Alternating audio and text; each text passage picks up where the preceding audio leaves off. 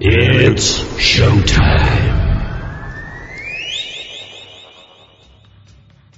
Okay!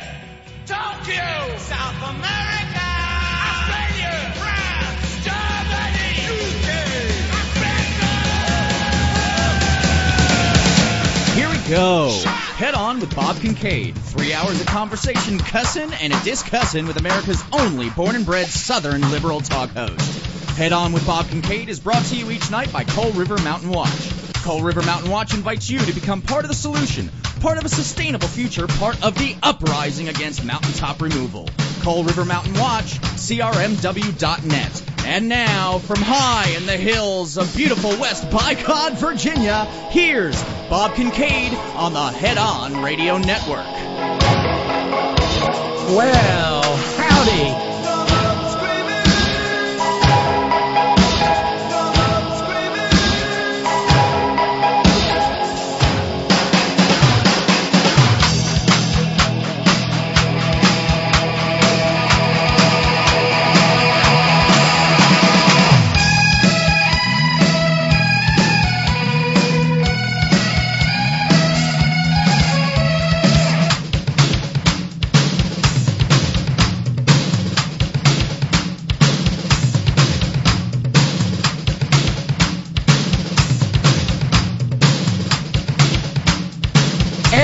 Go, off and running on this sixth day of November 2023. This is The Horn.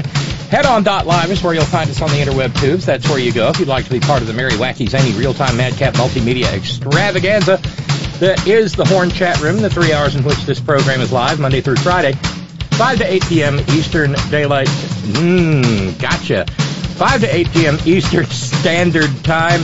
Damn it. 2 to 5 p.m. Pacific Standard Time, all time zones in between, and the Great Globe Round, and whatever time it is when you're listening to the podcast. If you're listening to the podcast, please like and subscribe. Mash that like button. Make sure you're subscribed on a couple of platforms because we have had cases recently where uh, it'll go up on one but not on another. I don't know how that even works. But that way you'll make sure and know when the uh, when the podcasts do go up. If you're listening live, feel free to pop by the aforementioned Merry Wacky Zany, uh, where you'll be greeted by the early arrivers. That's Irish Dave Squeaky and Theo, and capably moderated by Horn Chief Agronomist, Chief Mathematician, and Bud Bud Trimmer Pro, pro Tempora, Roger in Oregon. Hi, y'all. I'm Robyn. It is Moran Monday on the Horn. And you got to know that any any any broadcast that begins with the phrase Letitia James seen visibly cackling at Trump insult from witness stand. Yeah, it's gonna be it's gonna be a day. Uh, but uh, every program here at the Horn begins with gratitude, and this program is no different. And so thank, thanks go out to our sixth, fifth, and fourth day of the month PayPal subscribers and people jumping in a la carte. So thank you indeed. Working backwards from today.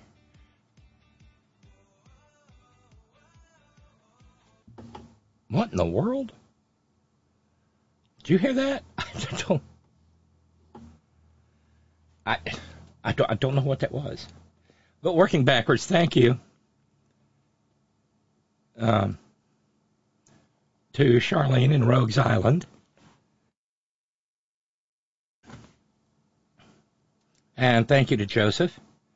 Thank you, Joseph. And thank you to John and Khalil. Thank you to Michael, formerly of Madison, now Chicago. Thank you to Don in West Tennessee. Thank you to David in Oregon. Thank you to Kenda in Missouri. Thank you, Kevin in Colorado Springs. Uh, thank you, Gene, across the pond.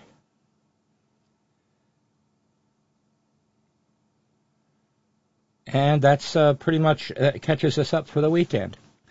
So where we stand on funding, uh, hmm, twelve hundred bucks. Uh, trying to catch up with the deficit from last month. We finished in a deep, deep hole, and hopefully going from uh, taking it down some, you know, some. And frankly, let's see, it's the uh, power bill, the phone bill, um, the water bill, and a shockingly expensive wheel for the car. I'm now I'm now airing the tire up uh, every morning because apparently the crack in the wheel is getting worse. But uh, that's where we are. So twelve hundred dollars, and I got a you know got a bunch of bills to pay. I, I am told um, with a dispatch from Tennistan that little Miss Luna is happy and healthy and settling in and she was so cute the first couple of days. She just kind of laid there and like, uh, ee. But um, her mama told me that she is now a howler. it's not so much a cry. It's, well, Ferg told me it's downright barbaric. And that's fine. That's fine. She's gonna, she's gonna, she's gonna, she's gonna be a strong girl and brook no bullshit. So yeah. Uh, getting us started, I got a note early this morning from uh, Matt in San Francisco. Subject line: Roxanne. So I get up at 2:30 a.m. and start work at 4 a.m. I hate listen to Morning Joe, just like me and Tara and others of the community. I hate listen to Morning Joe. I work with an earpiece, very discreet, except for the occasional what the fuck or giggle so I'm thinking of requesting a segment producer paycheck from Morning Joe, especially after today's segment on the youth boat. Didn't we talk about that on Friday? Yes, we did.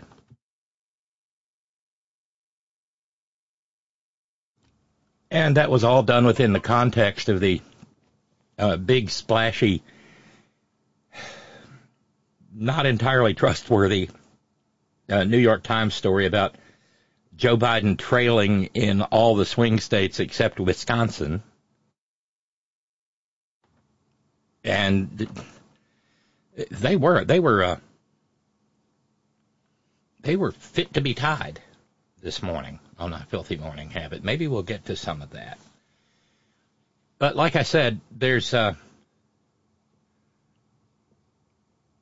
there's just some. Uh, today was zany and I, I don't know if he's listening or not, but I want to I want to I want to send out props to Todd down in South Carolina, Stan, for because Todd nailed it.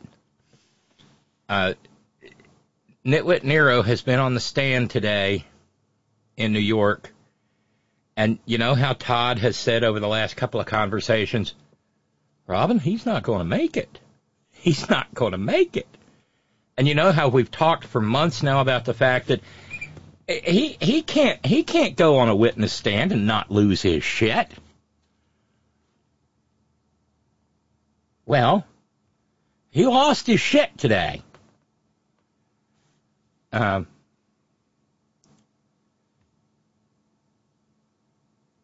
when Nitwit Nero was asked today about his Trump building at 40 uh, 40 Wall Street, uh, he answered his inquisitor, um, Deputy Attorney General Kevin Wallace. I spent a lot of money on fixing the building up. She doesn't even know what 40 Wall Street is. She being Letitia James. And at that point, according to reporters in the courtroom, of course, there are no cameras because, well, um,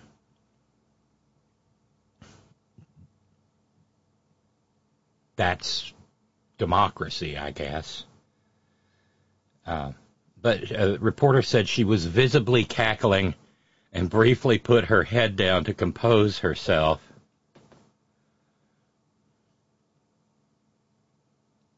And then later she went on Twitter and said, uh, she sub, uh, she quote tweeted Hugo Lowell, Trump snipes at NYAG James. She doesn't know what a 40 Wall Street is and uh, she quote tweeted that and said, "Don't tell." I can see it from my office window. You know, because her office is next door to 40 Wall Street.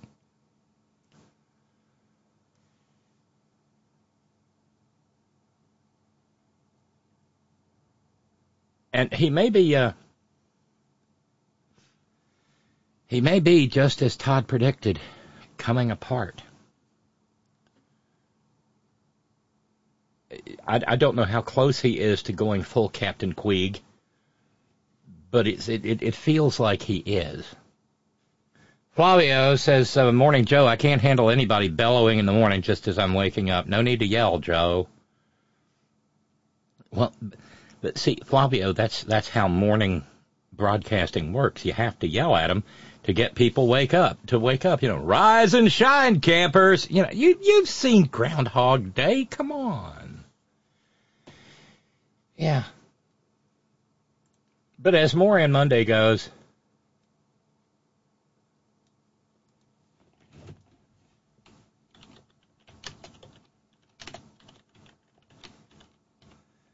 this one has potential, a lot of potential. And uh, thanks so much to John Barron. John Barron uh, just uh, sent a Benjamin to help knock the deficit down, so that gets us down to 1,100 bucks. Um, John Barron prefers to use the United States Postal Service, and uh, I will report upon its receipt, Mr. Barron. John Barron. One of these days, somebody's going to get cute and send a money order signed Joe Scarborough, and it'll just say consulting fees on it. Oh yeah, it's Monday. I'm feeling a little silly. It was a nice little weekend. I'm still, basically, Annette and I uh, are are kind of catching up with our harem scarum trip from Wednesday into Friday, and. Uh, did some nice cooking over the weekend.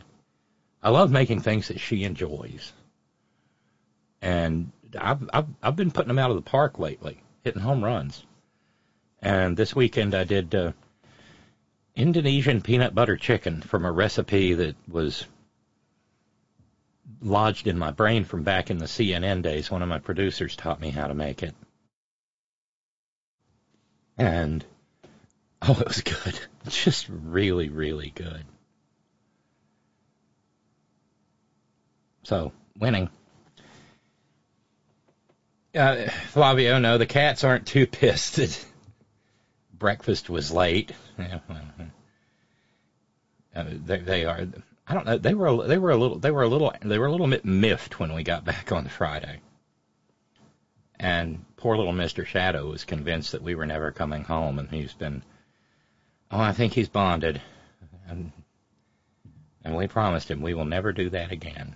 Because he had to stay with his he had to stay with his uh, his auntie Margaret and his, his cousin Theodora, who is also a golden retriever, and his cousin Winnie, who isn't, and uh, the little cat whose name I can't pronounce.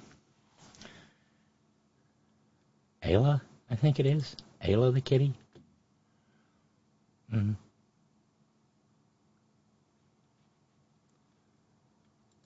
But I mentioned Letitia James giggling, and thanks, Ralph, for that.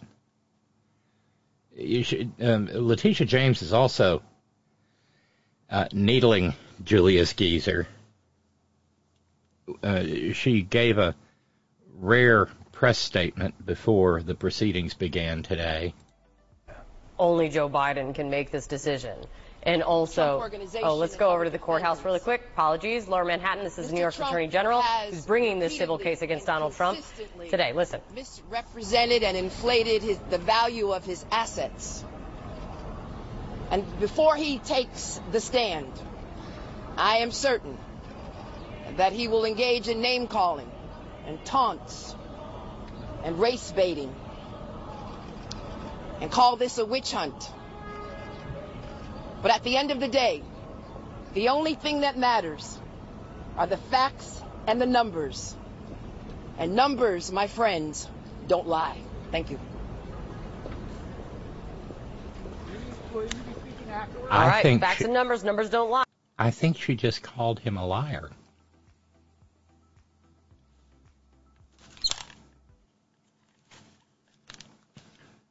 I got some audio coming in it's from somewhere, and it's making me a little crazy. No, no, no, no. Ralph's always no. Ayla, Ayla is Margie's kitty.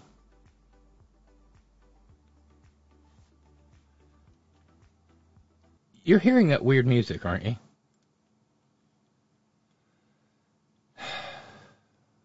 I hate autoplay audio. I just do. So he probably got wind of that.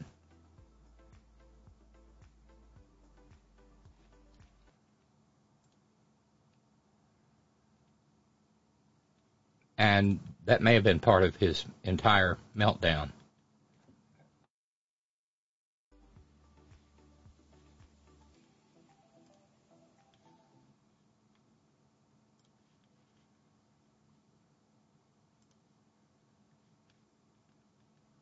That's apparently one of the news stories has some audio, audio, autoplay audio on it. I don't know.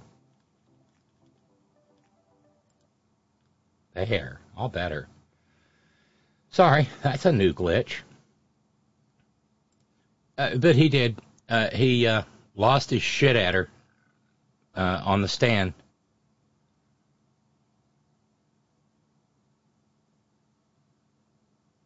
What I wouldn't give I, I, I agree, darling. It's not bad background music. Yeah, it's just background music. I, I don't like I don't like audio coming from places I don't understand.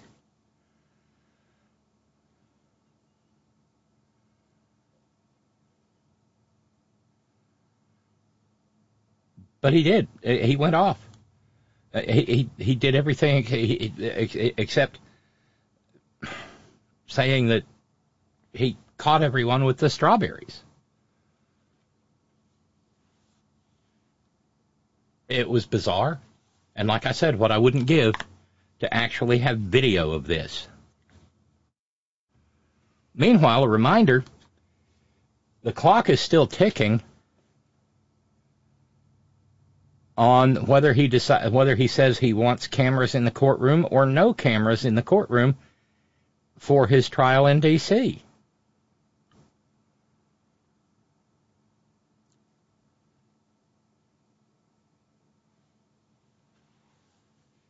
And so uh, he was whining in court today at the judge who and, and I we've talked about the fact that his his lawyers don't appear to be very good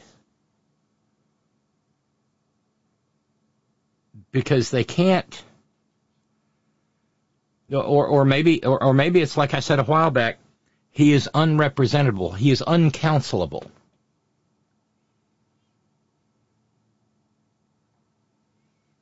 And so he was pissing and moaning and whining to Judge Engoron. And he said, Okay, well, thank you, Brother Deacon Asa. Uh, nope, can't hear anything on our end. Maybe it's God talking to you in your ears. Mike Pence don't sound so crazy after all now, does he? No, no. Nobody say, Robyn, Robyn. No, no. Hey, oh, get a shave. First thing I'd tell that big bearded ju- juvenile delinquent. You run the universe. Get a razor.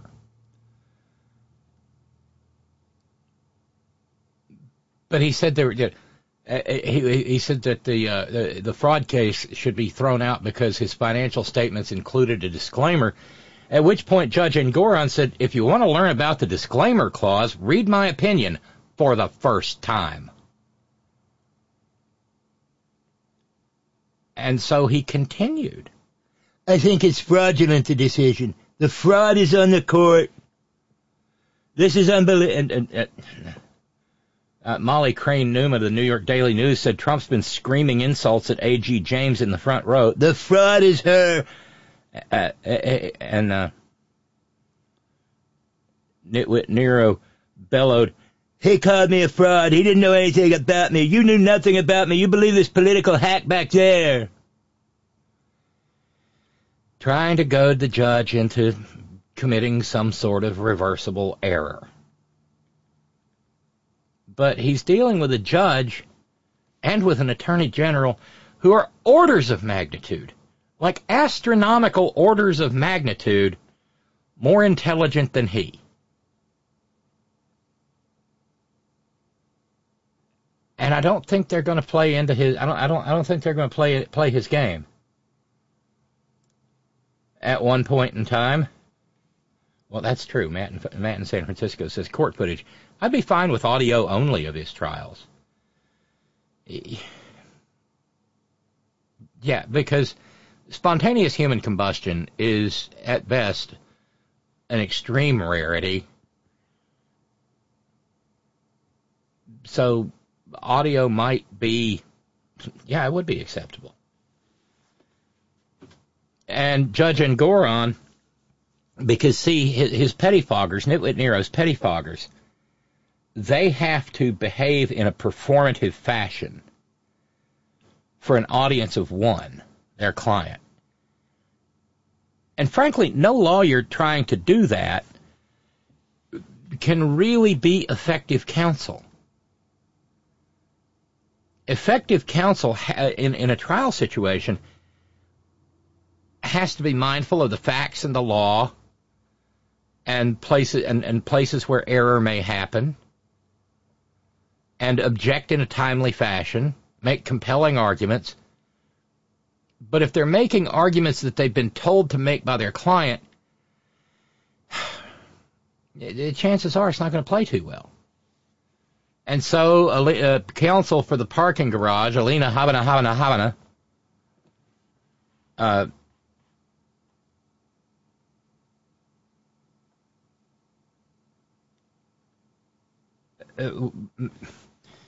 was unable to control him, attacking the judge, attacking the attorney, uh, the deputy attorneys general, and eventually Engoron said, I, and you know, when a judge hauls out the word beseech, oh my, I beseech you to control him. If you can't, I will. I will excuse him and draw every negative inference. At which point, counsel for the parking garage, Alina Habba Habba Habba, said, the burden is on the AG to ask better questions. We're not here to hear, we're not here to hear what he has to say. We are here to listen to him answer questions.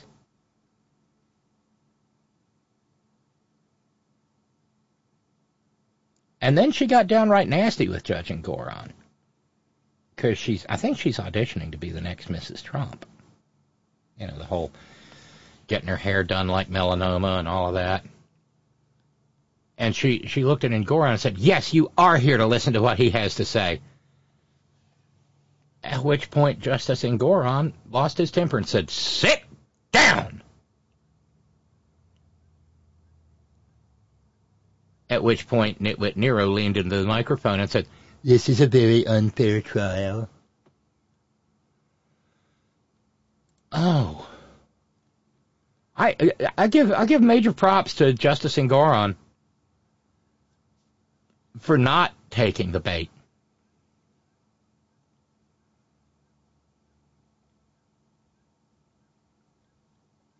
And yeah, apparently they did catch what AG Letitia James said in the steps of the courthouse. Numbers don't lie. And so outside, again, outside the courthouse, Alina Habba Habba Habba, counsel for the parking garage, and Nitwit Nero um, had a hissy. All right, the president's team has stepped up to the microphone. They just walked outside of the courthouse. Let's dip in here and listen. More honest, coming from the judge who has already predetermined that my client committed fraud before we even walked into this courtroom. I'm not here to hear what he has to say. Then why exactly am I being paid as an attorney and why exactly are taxpayer dollars being used in this courtroom? The answer is very clear. Because Miss James wants to stand right here like she did this morning and call my client a liar, call the company fraudulent, and make a name for herself. She said this morning that the numbers don't lie and they won't lie in this case. Well, Miss James, I have a message for you. The numbers didn't lie when you ran for governor, and that's why you dropped out. And the numbers don't lie when President Trump runs for office in 2024. And those numbers are loud and clear. This country is falling apart. And if we don't stop corruption in courtrooms where attorneys are gagged, where attorneys are not allowed to say what they need to say to protect their clients' interests. It doesn't matter what your politics are. Everyone has a right in this country to get up and put a defense. I don't care who you are. You have a right to hire a lawyer who can put objections on the record. You have a right to hire a lawyer who can stand up and say something when they see something wrong. But I was told to sit down today. I was yelled at, and I've had a judge who is unhinged slamming a table. Let me be very clear. I don't tolerate that in my life. I'm not going to tolerate it here. Yeah, but you did, honey. You tolerated it because he can recommend he can recommend you for disciplinary action to the state bar. I wonder if you're even going to be able to be counsel for a parking garage when this is uh, over. Mrs. Wannabe Fourth Mrs. Trump. And you know what? You shouldn't either. Because not every American citizen gets a camera and a microphone. And what I'm seeing is such a demise of American judicial system and democracy. Miss James came out this morning and said that she knew Mr. Trump, and she always calls him Mr. Trump because it kills her that he was the president. But the 45th. What what do you, what do you what do you want her to call him, Mademoiselle Trump? Habba habba habba.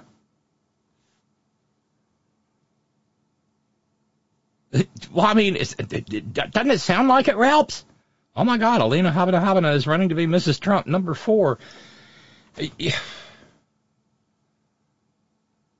It kills her to call him president. No, he is a private citizen who has returned to private life. He is Mr. Trump. At best. Fifth president of this country, one of the best presidents. She could just refer to him as the defendant. That would also be a, a, a accurate and applicable presidents we've had has built a great company. It's worth a ton more than that statement of financial condition. And she doesn't know how to get out of it because her politics won't allow her. She calls him a bully. She says he's going to bring out racial slurs. He's going to say things today and taunt her. Well, Miss James, you taunted him. Before you came into office, before you saw one record, one statement of financial condition, you taunted him. You said his administration was too male and too pale.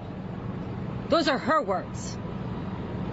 She said that she and Michael Cohen were going to be his biggest nightmare. Where I have some news for you, Miss James. Michael Cohen folded, lied, and crumbled. Your star witness, along with all the DAs and corrupt AGs, need to be paying attention to what happens when you let us take the stand. When us? Us? God, we're we're rapidly approaching that territory that that uh, uh, Condoleezza Rice goes great with kind of uh, uh, kind of sleazy chicken. Uh, remember back in the in the in the reign of error when she said, I, and I told my husband, I mean the president. Remember that? Uh, yeah, because I do. I know you do too. What, yeah, when you let us on the stand Oh, go brush your hair. You let my client speak the truth, and the judge can tell me to sit down, and he can try and shorten my client's testimony. Did did did you sit down, Alina? Did you sit down, honey? I'm guessing you sat down when you were told to sit down. But it is loud and clear. They've got nothing. They've got nothing but their politics. Why does this sound like a bad mob movie? They got nothing. They got nothing on my client. Nothing whatsoever. That day. I mean, that's literally a line from, from, from Robert De Niro playing Al Capone in The Untouchables. They got nothing. She's got nothing but her Soros backing, which we discovered recently. And I am sick and tired of seeing it. Pay attention, America. George Soros backing. They draw that George Soros like a gun. Pay attention. Because when you're in court one of these days and you don't have a lawyer that has a microphone and you don't have a lawyer that can go on TV and you've got judges gagging them, what are you going to do? We need to fix. Bad boys, bad boys, what you gonna do? What you gonna do when the judge comes for you? Bad boys, bad boys. I don't know. I'm beginning to like the idea of Nitwit Nero sitting there at the table with a tennis ball in his mouth and some duct tape around it.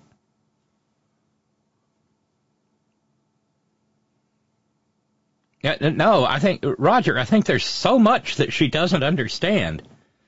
Uh, doesn't she realize he has been found liable for uh, fraud, and that this is the penalty phase, the disgorgement phase? That yeah, this is just where they're tallying up the receipts. And this case is not going to be overturned on appeal. It may not even make it all the way to the highest court in New York, let alone find its way to our most puissant, dread sovereign, supreme Catholic majesties. Emilio says, eh, one of the best presidents, and, and, and Habana Nagila Habana Habana wasn't struck down by lightning? well, thank you, Ralphs. Ralphs is going to put a $25 challenge on the table for Trump wife, Trump wife number four. God, just the mental image is enough to put me off. Ooh, well, there went my post-show snack. Fix this country. And we need to stop what is happening in this courtroom. President Trump is worth a lot more, and she wasn't ready for it. She doesn't understand it. And before she rushed to judgment, she should have thought about attacking somebody with over 50 years of real estate expertise who changed single handedly the skyline of New York City. She picked the wrong person and her politics will fail for it. Is she going to cry? And, and, by the way, in case you're wondering, and, and I am, um, I, I've, I've seen a number of photographs of counsel for the parking garage. And I have never seen her in public with her face red to the point of being purple. I, I don't. I, and and I know she doesn't use any drugstore makeup or anything like that. I don't think they sell. I don't. I don't. I don't think Gucci or Dior or Chanel or any of them sell that shade of foundation.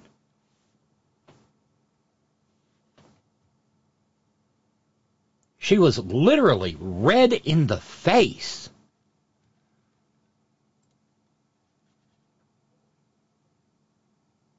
so she is apparently as racist as Nitwit Nero is. Of course, this is all scripted for her to a certain extent. Can you? I mean, it is you know 5:30 Eastern Standard Time now. Can you imagine the way she's railing and raging now, or if she is with her client? listening to him rage and rail. This is not, I mean, she was like, you and your politics will pay for this. Honey, you won't be able to get a job representing parking garages anymore when this is over. You're terrible. I mean, awful. And after Justice Engoron uh, hands down like a three quarters of a billion dollar judgment of disgorgement,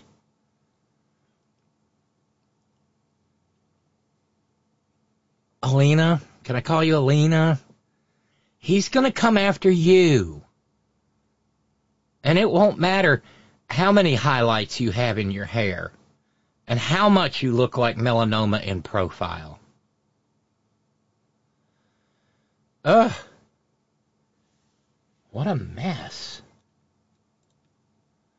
She makes it sound like he's being. Uh, she she makes it sound like she's setting up a claim that he's being hounded to death. But I do love that phrase. Why exactly am I being paid as an attorney?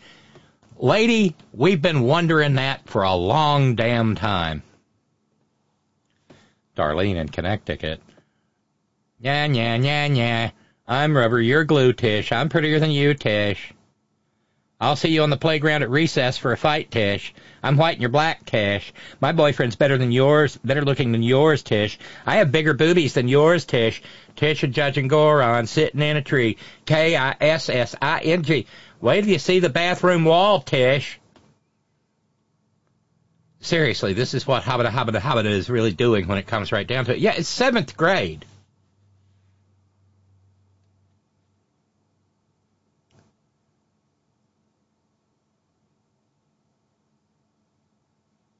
MSNBC uh, ran with his ranting outside the courtroom a little bit, and then they uh, uh, they cut away. It was a moment. Trump outside the court. Uh, the fraudster in this case, they made references to assets that were very valuable, and they said uh, they had no idea. They had no idea what the numbers were when they said $18 million for Mar-a-Lago, and it's 50 to 100 times that amount by any estimation. Uh, it's a terrible thing that's happened here. We're taking days and days and weeks and weeks and it goes on, and then you look at the outside world and what's happened. But of course, they're getting their wish because I don't have to be here for the most part, but I sort of do have to be here because I want to be here because it's a scam. And this is a case that should have never been brought, and it's a case that now should be dismissed. Everybody saw what happened today. Everybody saw what happened with their star witness who admitted that. I never told him what he originally said. I did. He admitted that he lied, and he has absolutely no credibility whatsoever. That's okay. Donald Trump, uh, again, sounding a lot like he normally does, calling this unfair and calling the judge all sorts of names. Let's go to NBC News correspondent Vaughn Hillyard, who is still with us. We also have MSNBC legal analyst and former U.S. Attorney Barbara McQuade, and NBC News legal analyst and former Manhattan District, District Assistant District Attorney Catherine Christian. So, so Vaughn, this is a lot of what we've heard before from uh, former President Trump. Yes, it's a lot of what we heard him say actually inside of the courtroom under oath today and on the record. There was a question of whether the Donald Trump we see on the campaign stage and on social media was going to be the same Donald Trump inside of the courtroom. And we can now say after hours of him being on the stand that the answer to that was absolutely yes. Multiple times, Donald Trump's own lawyers were told by the judge to, quote, control their client and to get him to actually answer in a concise fashion. Instead, Donald Trump gave long-winded, quasi-tangential responses to the New York Attorney General's questions. But just in the last few minutes is when the uh, prosecution essentially ended their questioning here a bit early of Donald Trump. Uh, and the final witness that they're going to call forward is Ivanka Trump here this Wednesday. At that point, the prosecution will all but rest their case. It will then uh, be the defense team's turn. And on Monday is when the defense team for Donald Trump will call their first witness. Uh, Chris Kise, the attorney for Donald Trump, one of uh, that's one thing. Uh, various reporters, and and this could be a little bit, you know, my own personal hang-ups as to language and whatnot. Um, it, maybe Stephen New York will enlighten me further, but this is a civil case. This is not a criminal case. There is no prosecution. They keep calling it the prosecution. It isn't. And instead of referring to the prosecution, they should be referring to plaintiff's counsel or counsel for the plaintiff, the plaintiff being the state of New York and the people thereof. So that I mean that's just you know a, a little thing the attorneys just said inside of the courtroom that they intend to have their side of uh, witness testimony and questioning complete by December 15th. So we're still looking about a month more of this case. But uh, this was significant after hours uh, on the stand here today that uh, Donald Trump uh, uh, took on directly Judge Engoron, uh, suggesting right here upon leaving the courtroom that a mistrial should be called. Yeah. And also the, one of his attorneys suggesting that they may try to file a motion uh, for that mistrial on the basis that the communications between the principal law clerk and the judge uh, were not right. Of course, I'll let our legal team get into the specifics of that, but the judge. Yeah, they they could anybody anybody with a, computer and a printer. You don't even need the printer now; everything's electronic. Uh, can file motions. Uh, Uh, yeah, they're complaining that the judge gets notes from his clerk whose job is to provide him with information on the fly during the trial. She is not required to stand up and speak it into a microphone for the benefit of the of, of, of the courtroom. That's just stupid. But again, stupid appears to be par for the course with this gang. Oh, and by the way, serving as the uh, Horn Ad Hoc uh, Alina Habba Habba Habba Research Department, uh, Ralph's did some digging around. Oh my God, somebody married Alina Habba Habba Habba. Oh, really? Uh, by the way, Emilio says, Hey, Darlene, my niece is in seventh grade and she has a lot more class than this. How dare you make that comparison? Harumph! Well, harumph right back at you, Emilio. Now, uh, I still think she's auditioning. Uh, she's on hubby number two, Alina Habba Habba Habba. Apparently, at a young age, she, according to this report, enjoyed the fashion industry, but decided to attend law school for financial reasons.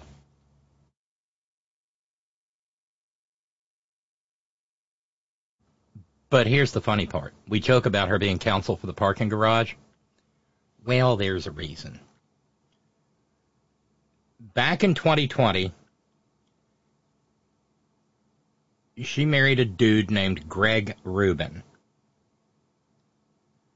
Uh, and by the way, Alina Habba Habba Habba uh, is uh, American born to Iraqi immigrant parents. Uh, she is of Assyrian descent and must be one of those like Syrian Orthodox church people, whatever, because she always shows up with her little crucifix dangling around her throat.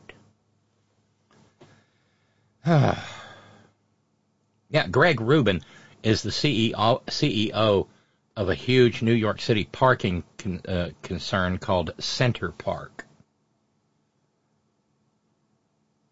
Uh, he's a Harvard Business School graduate and is the owner of Auto Fair America, whatever that is.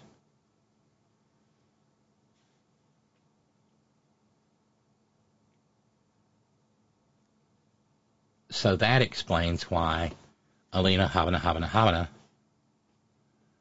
is counsel for a parking garage. Interesting though, because there are older photos of her. And, you know, the highlights aren't there. She looks much more like her heritage.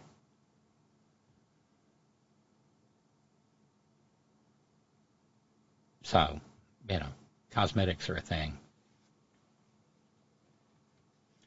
Supposedly, Alina Habba Habba Habba has a net worth over $5 million.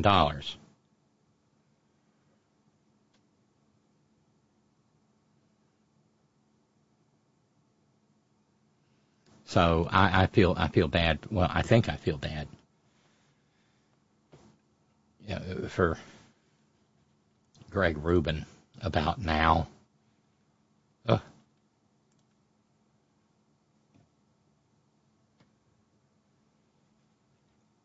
Everybody receiving it, you know, because you couldn't turn on the TV without uh, hearing somebody opining about what was going on behind closed doors in that courtroom. Kate been found being liable one. for fraud for overvaluing them. It is a very risky tack to take here. He's not even saying the values we submitted were accurate. He's saying they were vastly understated, which is taking a very big swing. I also think the AG's office is setting up a little bit of a trap, perhaps, for Donald Trump, or a tension between two different defenses that we're hearing. Do you know or do you not know? Because on the one hand, he's saying, well, we're going to bring in the big bankers. They're the ones who do everything. On the other hand, he's saying, but I know what it's all worth. It's worth a billion dollars, Mar-a-Lago, for example. So those two uh, defenses are sort of in tension with one another. I'm, I'm just looking more to this point, kind of, of what he said, his, his take on his, his description of his involvement in these financial statements. And it seems somewhat from the quotes coming out like a word salad on the stand. I'll read just some of them for you, Karen. I thought the apartment was high. We changed it. He said earlier. He said he thought that the that the values were off on his financial statements at times, both high and low. Ultimately, he said Mar-a-Lago was underestimated, as we've discussed, as we heard him say outside of court. And then he goes on, I thought 40 Wall Street was very underestimated for its tremendous value.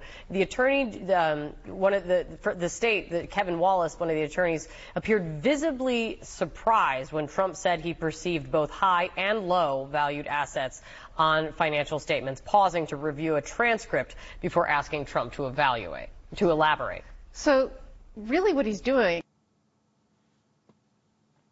yeah. I mean, it is word salad. Because, like Todd said,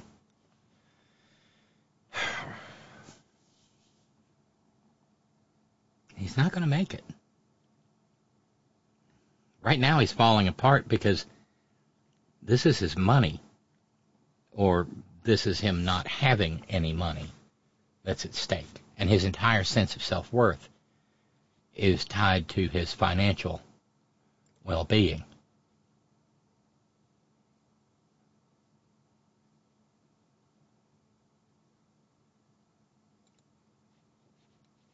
Uh, on the other side of the political aisle, things are getting a little bit uh, unpleasant for Representative Dean Phillips of Minnesota. Uh, according to NBC News, some of his former financial backers are saying, hey, uh, we'd like our donations back, please. We didn't sign up for you to run against an incumbent Democratic president.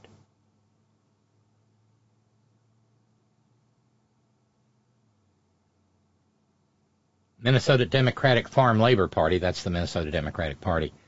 Chairman Ken Martin said, I haven't heard from one donor that thinks this is a good idea. I don't talk to all of his donors, but I talk to a lot of donors. Well, I mean, the party chairman would. Um, he's polling, Dean Phillips is, at about 4% among potential Democratic primary voters. That's a tall number, I think.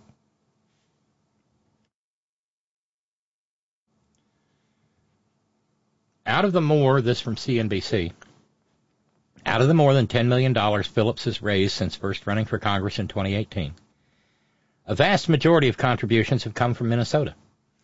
During his successful 2022 reelection bid, Phillips raised around 82% of his more than $2 million in donations from in-state donors, with nearly 1.5 million coming from backers based in Minnesota, according to data from the nonpartisan organization Open Secrets.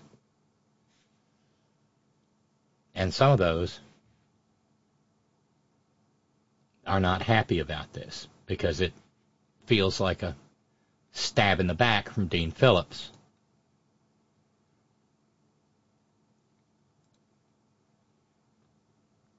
What a dumb, stupid thing for Dean Phillips to do.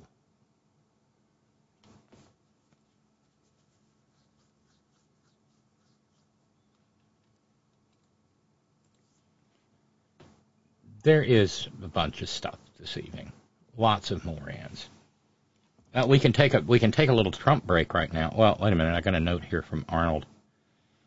Uh, excuse me, Robin. Could you enlighten me as to why Trump supporters keep telling me he's winning this case? I need you to clarify what's even going on. Well, we can. I mean, let's start with uh, let's start with the basics.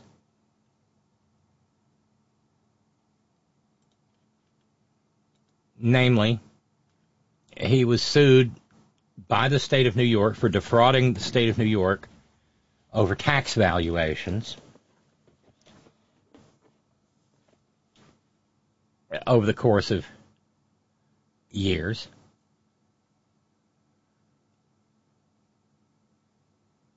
they went to court. The case was bifurcated as to uh, legal liability versus the financial penalties. In the liability phase, the judge, sitting as, as trier of both fact and law, no jury, In the liability phase, he found uh, and, and he ruled upon a motion for summary judgment made by the Attorney General's office, and he ruled in the AG and the state of New York's favor. Summary judgment is a legal mechanism whereby a judge, not a jury, makes a decision as to whether there are any issues of material fact or law that need to be decided. And in the summary judgment phase, Justice Engoron ruled for the state of New York that no, in fact, there is no material issue of fact or law to be decided except at that judgment stage of the process. And so consequently, the judge, having made that finding, ruled that Trump, the Trump organization, and his two his two gits had committed fraud against the state of New York. Civil fraud. It's not criminal, it's civil. That means money. And so with that uh, with that finding of fraud, it moved into the penalty phase. He Arnold he can't win this case. He has already lost this case. And I mean, I'm not yelling at you. I'm not being stentorian toward you.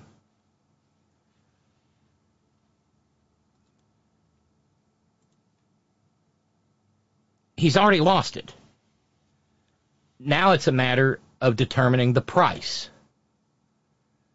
And so all this testimony about overvaluation, undervaluation, all the crap that he's barking about is trying to keep the numbers down somewhere around $250 million because $250 million is the floor of what he has defrauded the state of New York of, not the ceiling.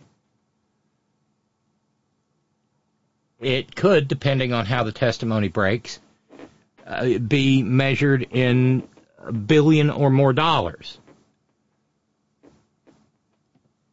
And I guess, I mean, we're talking about maggots here, Arnold. Not the sharpest knives in the chandelier, you know? But they, they, they expect that some deus ex machina will, will swing out onto the stage and save him from everything. Well, his daddy hasn't been around for a while and he's really dumb, Trump is, about trial strategies.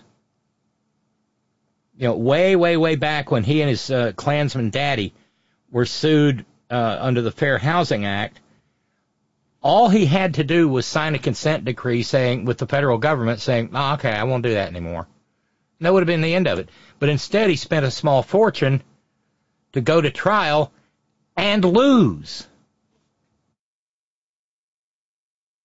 and had a judgment imposed upon him, telling him not to engage in racist policies in uh, in terms of who they uh, rented apartments to.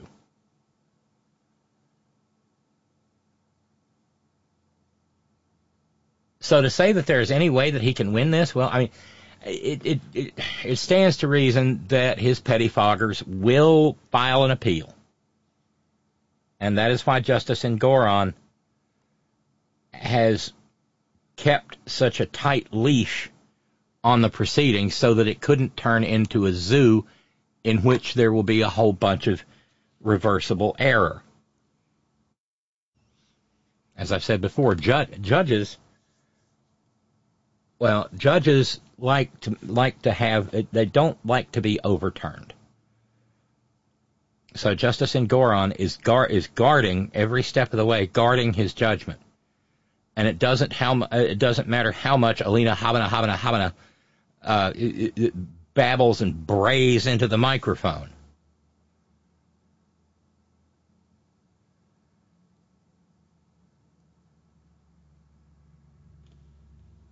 And there have been there have been multiple moments. At one point in his testimony, uh, one of the deputy AGs, according to Law 360 crime reporter Stewart Bishop, said uh, Trump brings up the 2021 valuation of the joint venture, but it says he wasn't really involved with it. Well, I think I think I actually screenshotted the dialogue.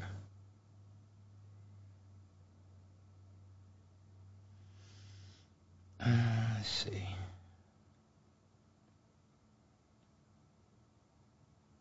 Yeah, there it is.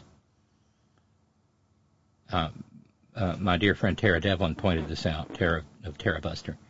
My favorite line so far from the Trump trial today.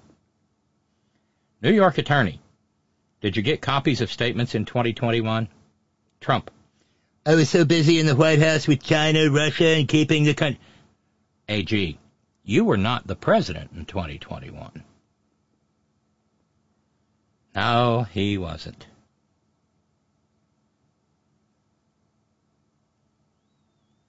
Not at all. He's a lost ball in high grass.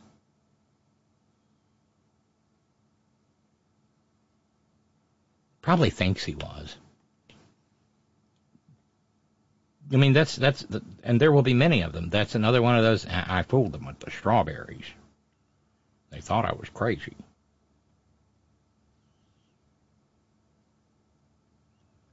Um, Arnold said, I'm not the only one who was lost. I'm sure uh, in the Horn Family Community congregation it's not your fault. I just don't understand the right wing propaganda. They say he's winning and it's all a rigged sham. They're idiots. They're just idiots. And they are lost, uh, they're, they're lost in a fantasy world in which he is some sort of Ubermensch, Uberman,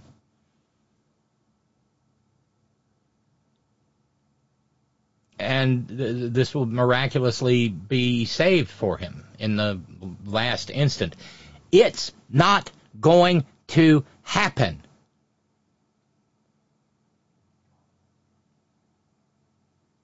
Like I said, this may not even get to the highest court in New York. It may it may it may die at the appellate level. The you know the the intermediate appellate level.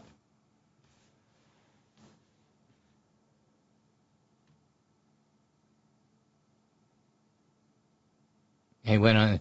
My threshold was China, Russia, keeping our country safe. And Kevin Wallace, the Attorney General, said, uh, uh, and and just to refresh refresh your recollection, you were not president in 2021? At which point Nitwit Nero had to say, No, I wasn't. And you know that burned something fierce. So uh, Kat just responded to Ralph's uh, Mrs. Trump number four challenge and added some. So we are now down to um, 925. 925. Thank you so much, Kat. Thank you so very much indeed. Um,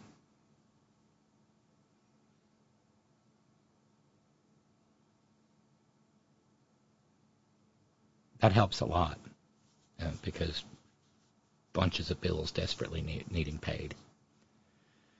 Uh, Flavio tells us, uh, Alina Habba Habba Habba Donald Trump's go-to lawyer on civil cases, got sued for being a racist and an insensitive boss. She just settled the matter out of court this month. Well, how about that?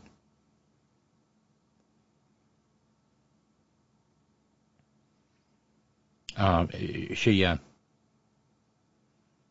quietly settled the case from a former employee uh, who uh, said that, yeah, lo and behold, Alina Habba Habba Habba blasts rap music um, in the office and drops that word that has all the same letters as ginger but ain't ginger routinely in the office and referred to the New York Attorney General as that black bitch. Honey, you're a Syrian. I mean, you're brown folks too. Don't tell her. So at the Daily Beast, they report that uh, uh, there's the typical settlement agreement that says ain't nobody going to say nothing to nobody about. Mm-mm. There's a non-disparagement agreement. She settled. Uh, counsel for the parking garage did.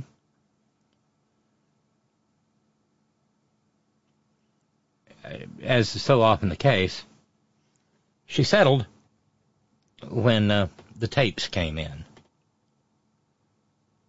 because her employee had been rolling uh, the, the recording devices had been rolling when she was doing her nasty nastiness.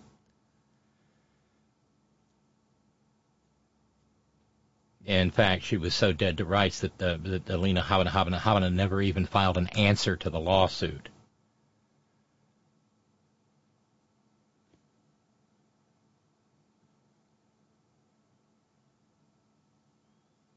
The plaintiff's counsel uh, Jacqueline L. Tillman, said, We reached a resolution, but I cannot comment on the details. Curiously, the article notes, uh, Alina Habba Habba Habba's uh, law office is uh, just a uh, hop, skip, and a jump from Nitwit Nero's bed monster uh, tacky ass golf hotel.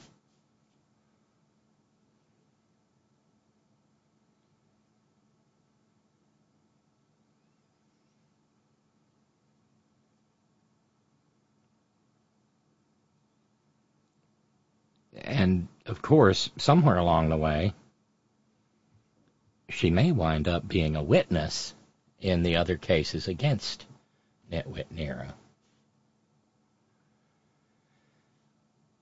Well, that's true. Uh, it was uh, 2021. He was the president for the first 19 and a half days. That's true, Randy Radar.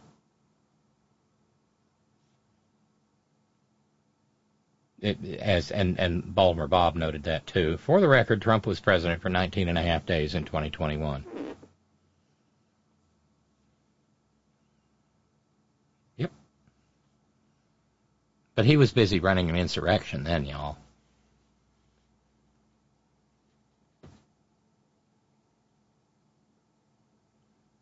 I, I said we were going to take a little Trump break, and we are because we've we've gotten past the um, first hour of the program, first hour of the Philo Robster is uh, closed or complete.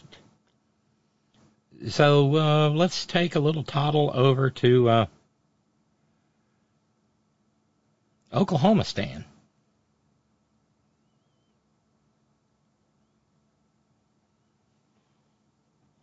Uh, for those of you who participated in, say, high school athletics of some sort, you might recall being told by a coach somewhere along the way, whether it was football or volleyball or track or cross country or badminton, field hockey, what have you. At some point in time, some coach may have said to you, you know, participating in sports builds character.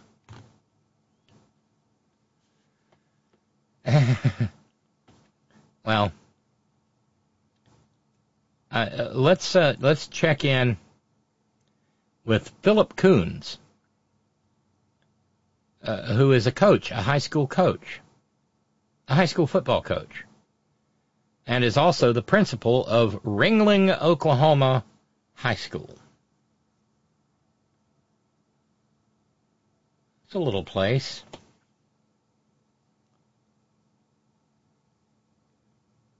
uh, Oklahoma Bureau of, Investiga- uh, Bureau of Investigation uh, investigators have been going back and forth over, around the high school, interviewing students and teachers, other employees.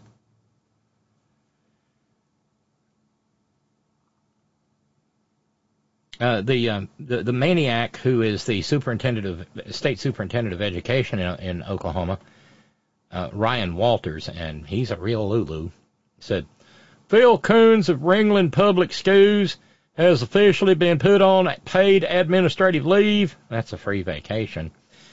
While an ongoing criminal investigation about the allegations and concerns brought against him is completed, we will continue to monitor the investigation as we have since the beginning and support Superintendent Ken Southward's decision.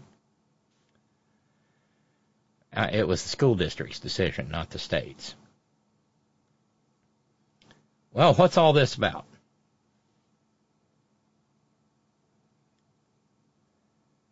Uh, even after one parent uh, went before the school board on February 13 to talk about what was worrying her, the district kept him on. Um,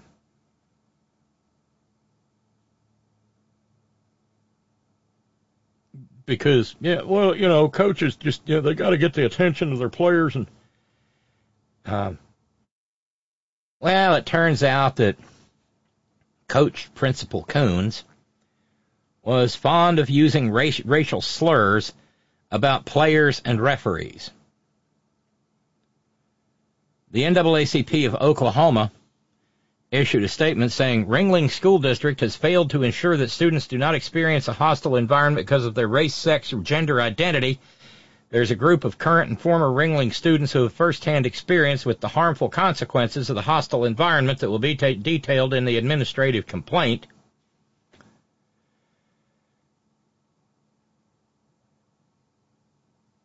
And even before he got to Ringling High School, he already had troubles, Coach Coons did. Because as a coach at Tuttle and Clinton, um, there were credible allegations that Coach Coons exposed his genitals to his young players. Mm-hmm. Kind of hard to imagine Vince Lombardi doing that, you know, or or or any any of the greats, the great coaches. Now, men, we got to go out there and kick some butt today.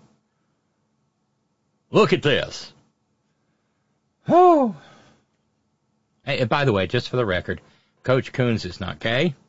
Coach Coons is not bi. Coach Coons is not gender curious or gender creative or gender diverse or gender fluid or trans. Coach Coons is also, to the best of anybody's knowledge, not a drag queen.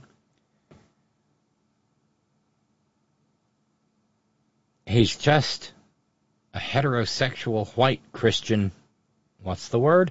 Groomer and a racist according to the uh, allegations.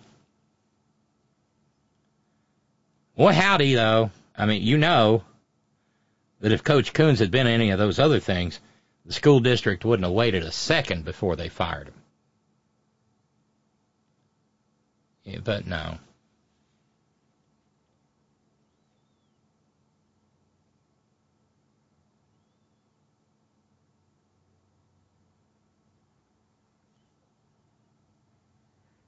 So, well, it's a different world. It takes it's it's it's not like it was in the days of Vince Lombardi.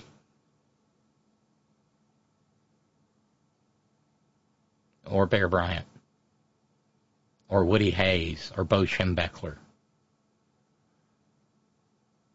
In the middle years of the third decade of the 21st century, Sometimes a coach just have to has to wave his dingus at his players to get them all motivated and stuff.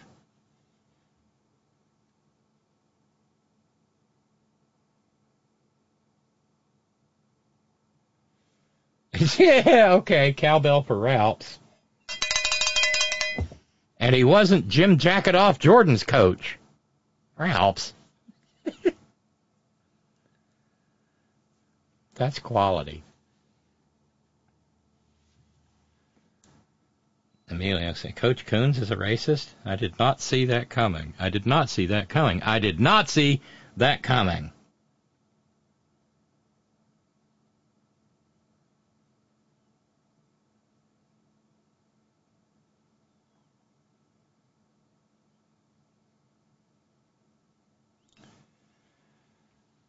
Oh, what else?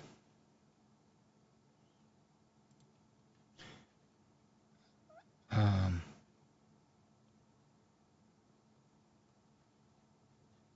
now, it, I don't, I don't know if you, well, uh, Matt in San Francisco did. We know Matt was hate watching um, Morning Joe this morning, our filthy morning habit.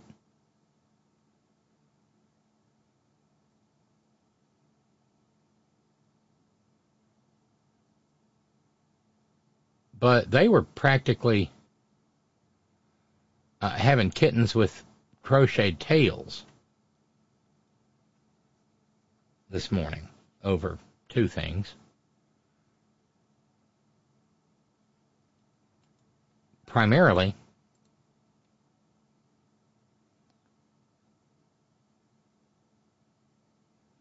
they were having a hissy over the polling data that came out over the weekend showing Nitwit, uh, Nitwit Nero leading Joe Biden in Michigan, Arizona, Nevada,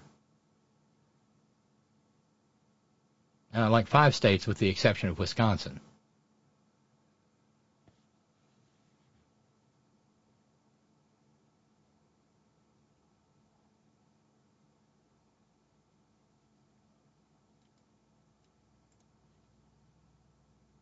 and that's what brought on the talk about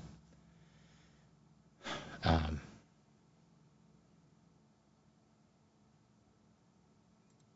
the youth vote.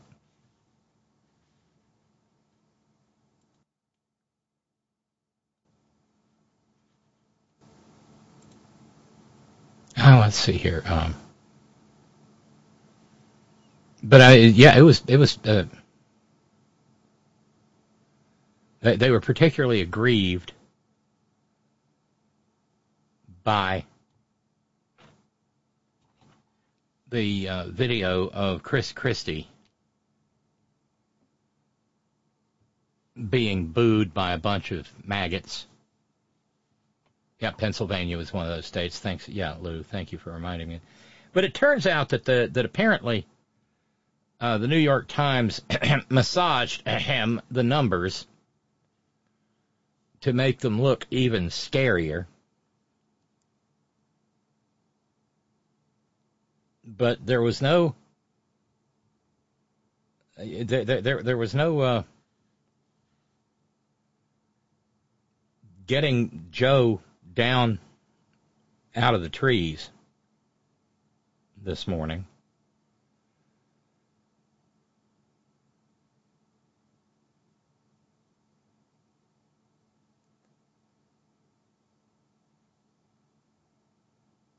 a uh, it, bless his heart, he still appears to have the capacity to be shocked by how ugly Nitwit Nero can be, and his, you know, gross um, groupies.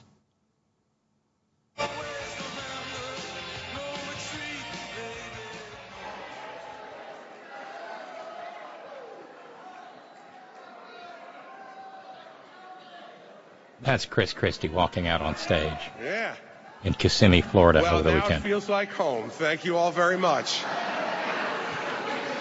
What a shock you're for Trump. I'm going to fall over dead. Now look, now look, every one of those boos, every one of those catcalls, every one of those yells will not keep it. Yes, sure. Will not solve one problem we face in this country will not solve and will and will not and, and will not make this country better. your anger, your anger, your anger against the truth is reprehensible. Well, there you go. Preach it, brother. Presidential Preach candidate Chris Christie over the weekend responding to the boos and jeers from pro-Trump crowd at the GOP Freedom Summit. The Freedom Summit. They call it the Freedom They Summit. You've got freedom? a guy at the Freedom Summit. You got a guy that they're praising in Donald Trump that has talked about terminating the Constitution. A guy who is saying he's going to arrest people just because he wants to arrest them. Said he's going to arrest General Mark Milley. He loves the J6 choir. Says, says he's going to arrest uh, Ty Cobb, his former attorney, just because. Just because. The Freedom Summit. Those people are jokes. Every one of them that booed are jokes. Ah. And he goes out. You're right. He goes out, and he has the the people who pummeled police officers with American flags that he praises, that he calls hostages. How sick? How sick do you have to be to actually go to an event and boo somebody for criticizing Donald Trump at the quote Freedom Summit? Mm-hmm. How sick do you have to be to praise a man who supports rioters who beat the hell out of cops and led to the death of four police officers, if you ask their families, led to the death of four police officers, and yet they say they support freedom. No, it's just the opposite. They support a tyrant, a guy who's promised he wants to suspend the Constitution, and a guy who has said, I'm going to just start arresting people after I'm elected president of the United States. Also found Way liable of being a massive fraudster, and that's what we'll go next. Well, and a judge also, judge saying he's a rapist. But they're, they, I guess that freedom to rape, is that what they support? porn star. Do you like that? I mean, seriously, how low can you go? So Donald Trump is scheduled to take Pretty the stand today in his $250 million New York City civil fraud trial. The former president will have to defend his actions as head of the Trump organization and deny allegations he ordered his subordinates to falsify financial records and inflate his wealth. The New York Times reports Trump is deeply, personally enraged by this trial and by the fact that his children have had to testify. Several people who have They're spoken like with in him their 40s said and 50s, I think. and he may not be able to restrain himself on the stand. Well, he can't restrain he reportedly like, held anywhere. practice sessions over the weekend to prepare for today's testimony because he's so upset. He's so angry. Joining that, us now, Yeah, well, they were right. He could not constrain himself on the stand. He ain't going to make it. And eventually he is going to melt down on live television, probably in Georgia, maybe in D.C. Of course, by then he may have the plaid blanket and the wheelchair and the oatmeal dribble. I don't know. So uh, yeah, we're uh, we we're down to 9:25 to go, trying to get caught up with. Uh, uh, get caught up with our fundraising deficit from October. Oh my God, Matt, Mika and Joe, Matt in San Francisco says, I got money that that uh, within six months Mika will start referring to 45 as the lying no good stupid motherfucker.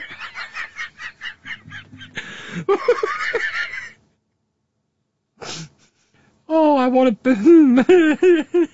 what do you want to bet she already is, Matt?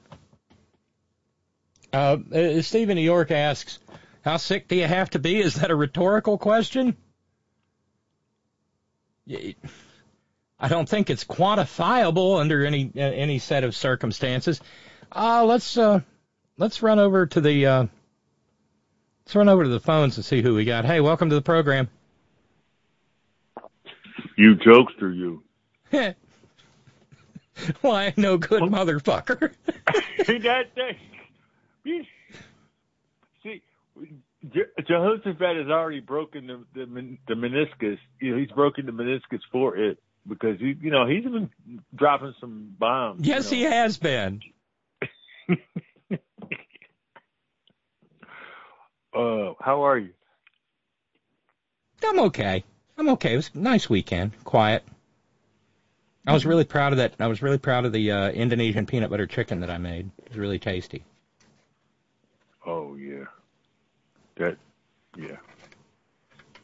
Because it had you know, like you know forget. it had, it had like you know it had ginger and lemongrass and garlic and chicken Damn, broth you and did it right. coconut Ooh. milk and peanut butter and mm, so yummy. Okay. You had that with rice? Lord, yes. Damn, jasmine rice probably. Oh, no. hmm Yeah, naturally. And and, and, Oh, I, God. and I, I actually thought of you because anytime I make a chicken dish like that, I cruise right pi- right past the chicken breast, all of that, and go straight for those boneless, skinless thighs. oh, aren't they great? They're tender, they're juicy, they're flavorful. They're like the the better breast. Yes. because they got a little fat content. Mm-hmm. And it just it, My it, little it, it just it just simmered and it, it it blended in with the sauce once the sauce was thickened and oh just heaven you know and and you know cut some of the, you got to put a little sugar in and then you cut a little bit of sugar with a little bit of a little bit of rice wine vinegar and you know boom you know, damn. I, I just ate. You made me hungry again. Ugh. Yeah, that sounds good. I ain't lying. And you know, mm, mm, mm.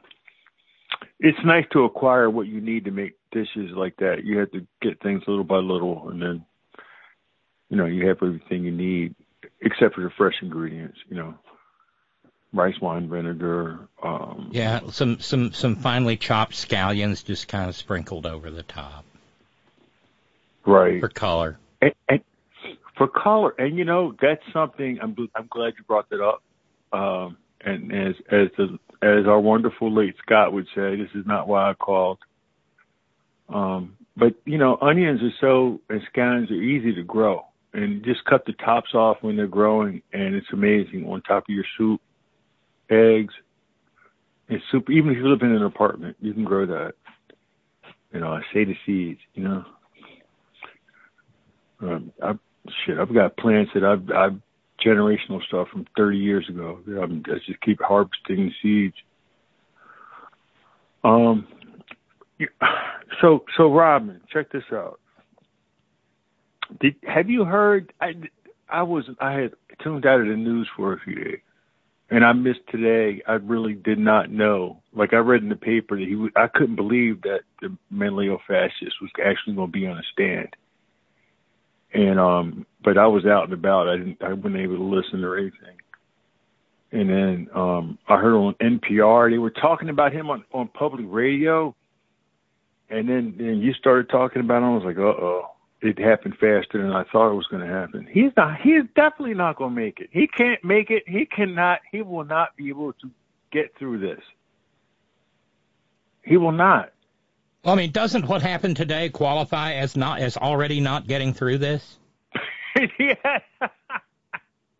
i mean I don't even know all that happened yet, but what it sounds like is that he's in. He oh, he was he, wakes he was sni- he was sniping into the microphone. He was be- I mean, he he he basically told off the judge. Mm. I mean, that would have gotten if What a- if that was Todd on the stand doing that, you'd be in Rikers Island right now. Yeah. That's. yeah, I I don't I don't I don't. I mean, maybe that's a good thing. Uh, because I, I really honestly later on tonight I'll be I'm going to recap because I just been doing yard work all day and now I have to see this or hear it. I mean, well, I mean, all you can do is read about it because there's no video in that courtroom. There's no video. No audio. Just well, someone showed just- a clip on MSNBC, but maybe it wasn't from today. No, that's when that's when he wa- walks out of the courtroom and starts running his yap. But he was running it in the courtroom, Todd.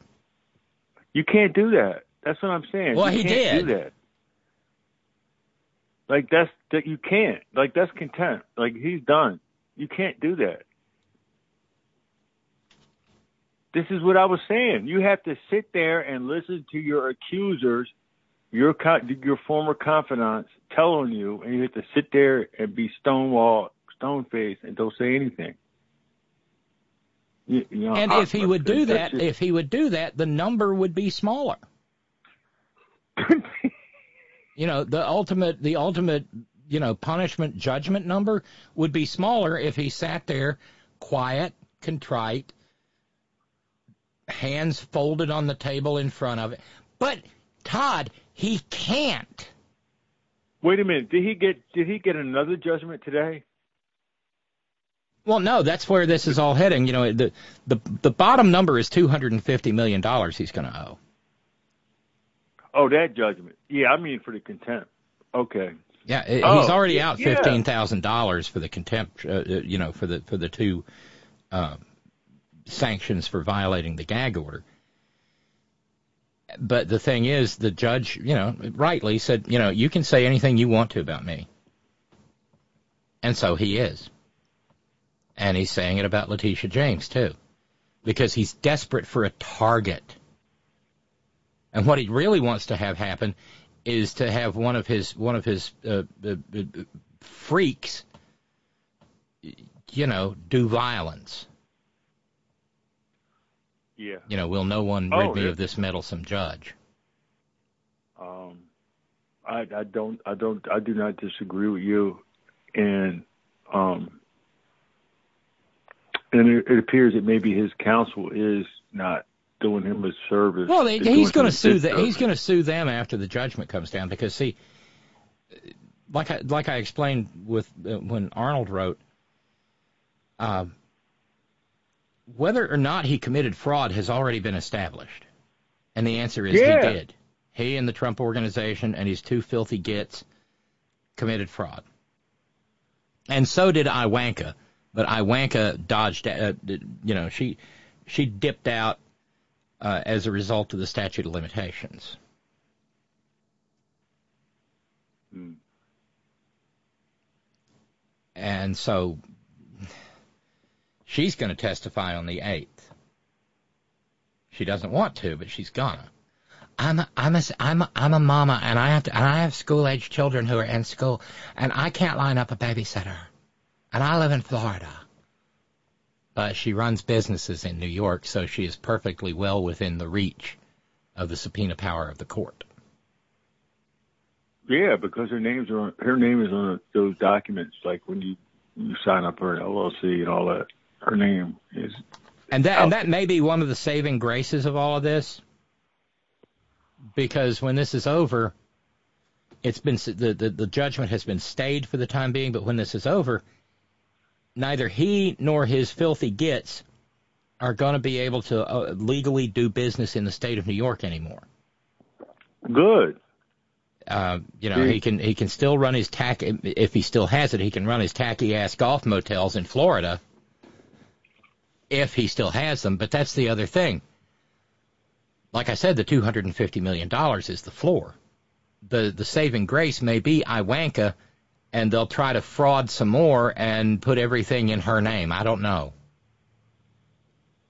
But that two hundred and fifty million dollar that's the floor and it could go up to, uh, my God, uh, it could go to 10 digits. It could be a billion dollars or more. And then he's going to have to say, I ain't got it. Right. Which is going to be a terrible blow. Because remember, the maggots, eh, you know, so many of the maggots, Todd, are out there thinking, eh, well, they're, they're what's that old saying? They, they are temporarily embarrassed millionaires. And they're going to be mm-hmm. rich like him too someday. Right. Right. And and and so you know they're they're they're believing this the way that people you know you have to believe in Tinkerbell and and clap or Tinkerbell dies. So they're you know they're there, That's so sad. Honest to God. but when he says I ain't got it, eh, his shit's going to be put in receivership. And it will literally be auctioned on the courthouse steps. Fire sale. Yeah.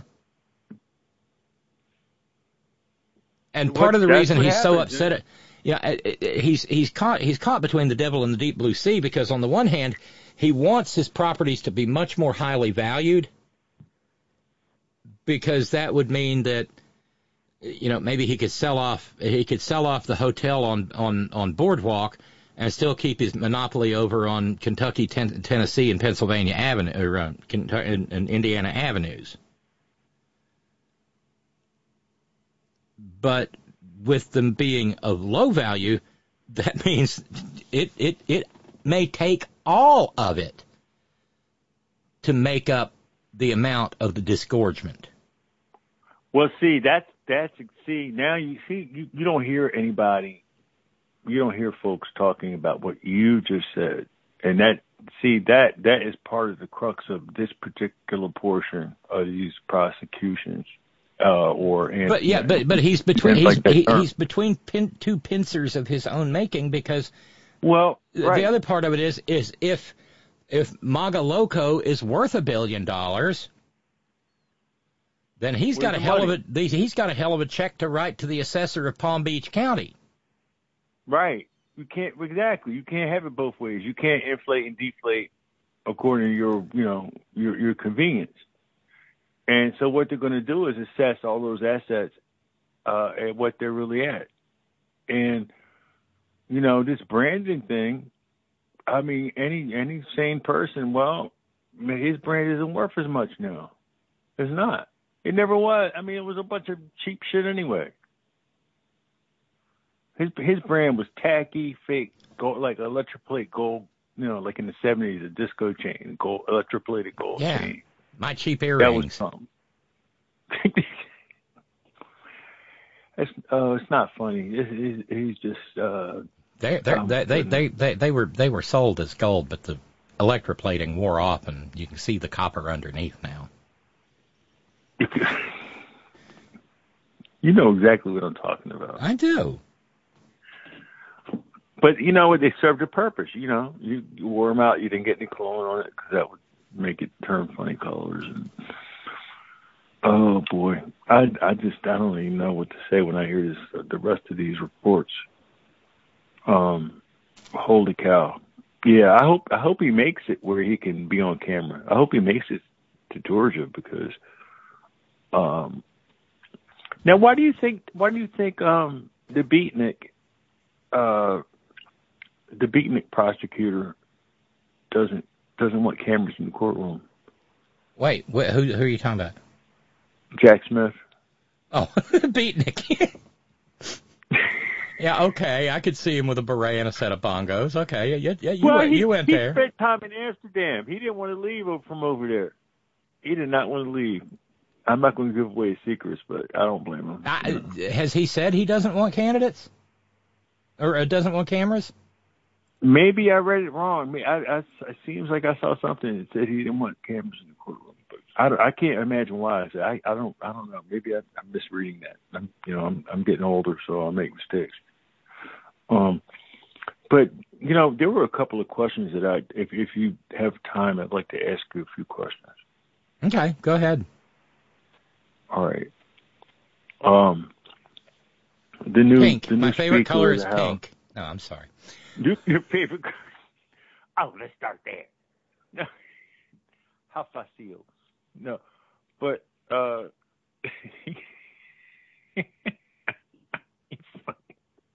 If I could be a Um, the twee that I would be would be a a, a, uh um, a, a, uh bristlecone pine. But you know what? It's fun, and I, I'm going off on a tangent because you know I'm tangent man. Um, That you are. I, I, it was, I have. I, mean, I played a game earlier today with a friend, and it, it's like just a series of cards, but there are these questions, and they they help you break the ice. It's like, you know, they make you think. You know, so it's just something out there that anybody can make up, but you know, uh, conversation's always good. So somehow along the way, somewhere, there was some report that I know exact Orenstein. There was an old reporter. His name, last name is Orenstein. Now it comes back to me. Now, he said that the speaker didn't just apparently the way the speaker disclosed his assets, he doesn't have anything, no bank account, no nothing.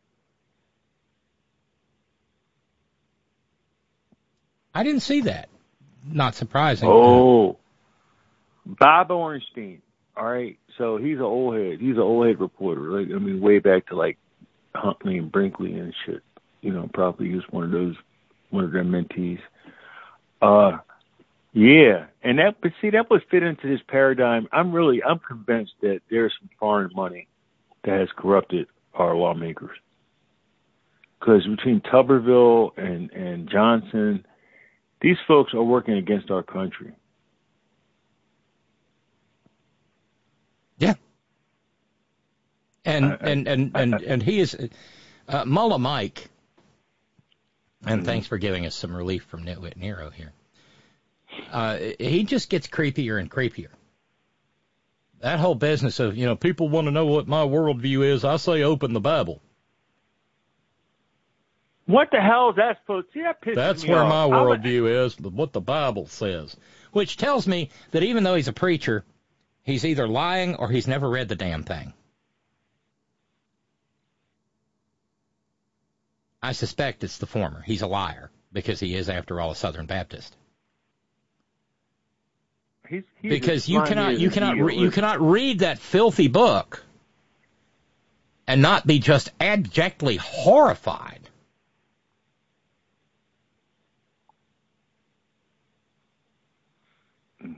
I mean, uh, uh, you know, uh, the story of the two daughters who decide that, lo, we will never find a husband in the in these uh, in these dismal lands. Let's get daddy liquored up and fuck him.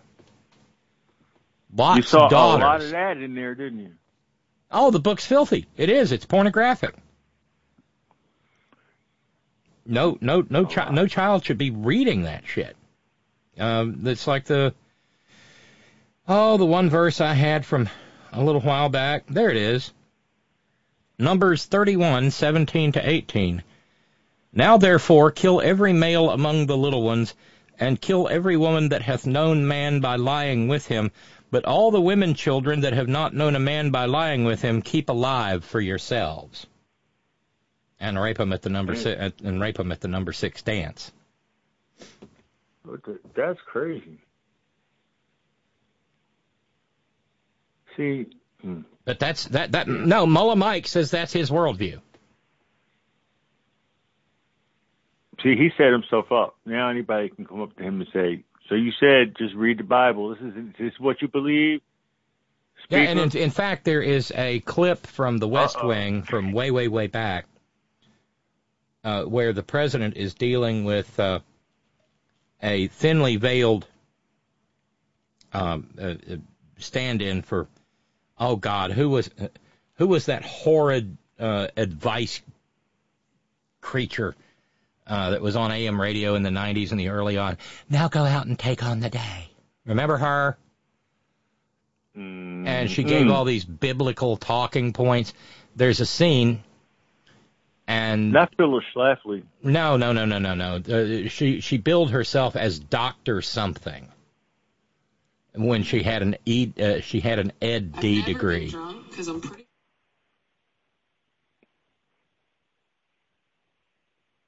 I don't know.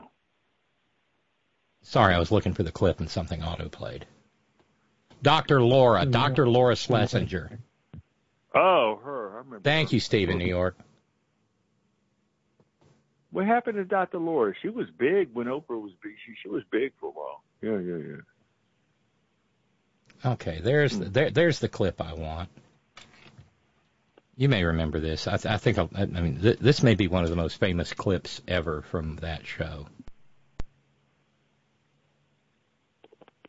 No, not Delilah Emilio. I've heard Delilah. She's just sappy. Now this is Dr. Laura Schlesinger. So there's some sort of reception taking place in the White House. The president walks in, and this transpires.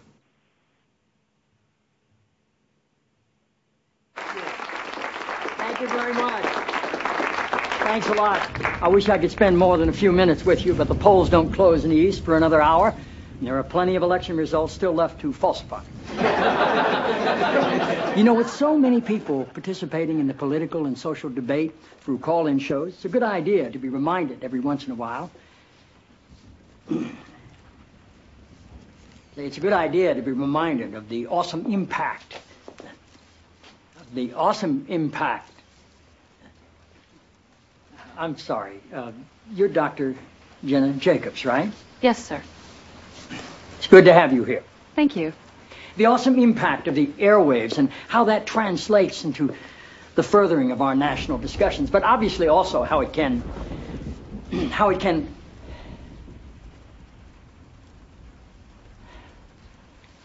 Forgive me, Dr. Jacobs.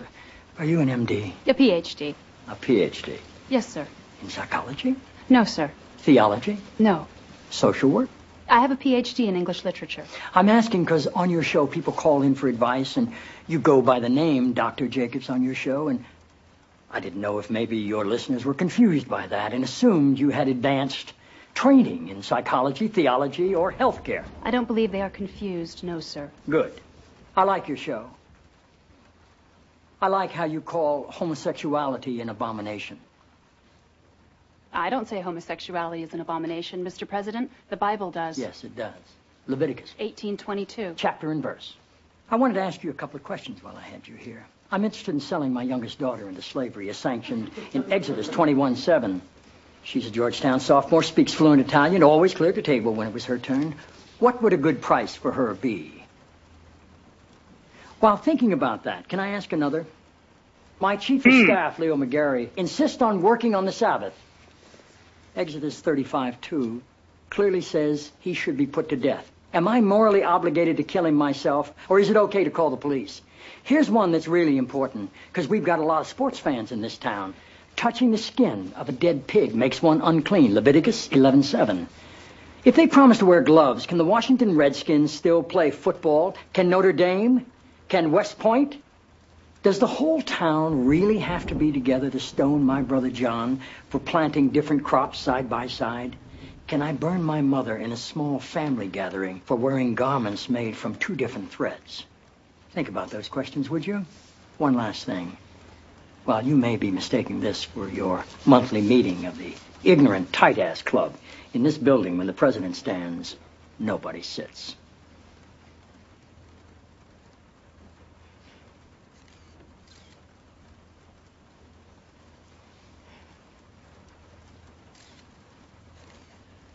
Toby. Yes, Mr. President. That's how I beat him.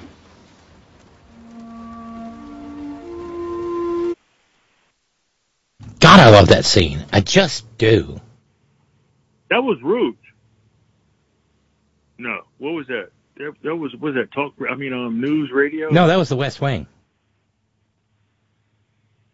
Oh, I missed it when you said when you prefaced it. Martin, yeah, Martin, Sh- Martin Sheen is the president, and I I would dearly love, I, I honest to God, Todd, I would dearly love to see somebody, you know, some reporter, actually pull up those quotes and stand there and say, Mullah Mike, Mr. Speaker, you've said that your worldview comes from the Bible, and then ask him those questions. That's amazing. I, I can't believe you had that queued up. That's and that's exactly what I was pointing toward. You already had it. Uh, I mean, you're you got a crack intern team over there. Just they anticipate. Well, you know, when you when you leave this program after your internship, uh, you can go for, you can go pretty much anywhere. McDonald's, Burger King, Starbucks, Aramark. Aramark. Oh my God, yes, of course. You can drive the Entenmann's delivery truck. Hey, we'll start. Uh, oh, that ain't too bad. Stop it. oh boy, you're so fun.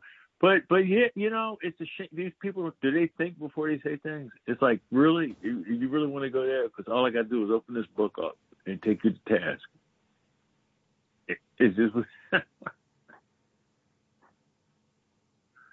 I I don't know. We're, Yeah. we're in a different place. Mullah Mike, The Bible says, and Lot was a righteous man, but he impregnated his two daughters. Are are are are you pro incest there, Mullah Mike? Are you? See, see, Robyn, and just drill him, drill him relentlessly.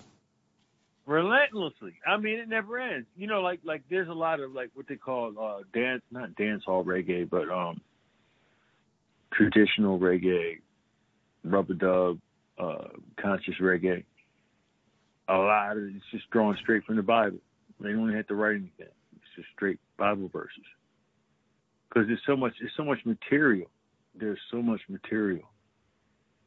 Uh, yeah, so they're going to have a problem. If, if, people choose to take them to task with that. But, you know, I don't know. This this guy's a little bit, I think people are finding out that he's a little, he's not up to the task, and they didn't change that rule, right? So he can be he can be out just like um, his his his his former person McCarthy. You know, in that in that is that correct? One vote, he's out. Yes, and they're still dealing it, dealing with it, they, and they don't know what to make of it. Although the uh, the the hate the, the hateful the hateful eight, the awful eight, the pirates, the mutineers, have said that uh, they might be amenable to changing it from just one. But the other end of that is okay. How about 125? No. And this would probably be a good time to remind everyone that this is, in, in fact, the sixth day of November 2023, and the government shuts down on November the 17th. You read my mind. And they are and they are and they are no uh, they, they are no closer to having a continuing resolution than they were on the day of the mutiny.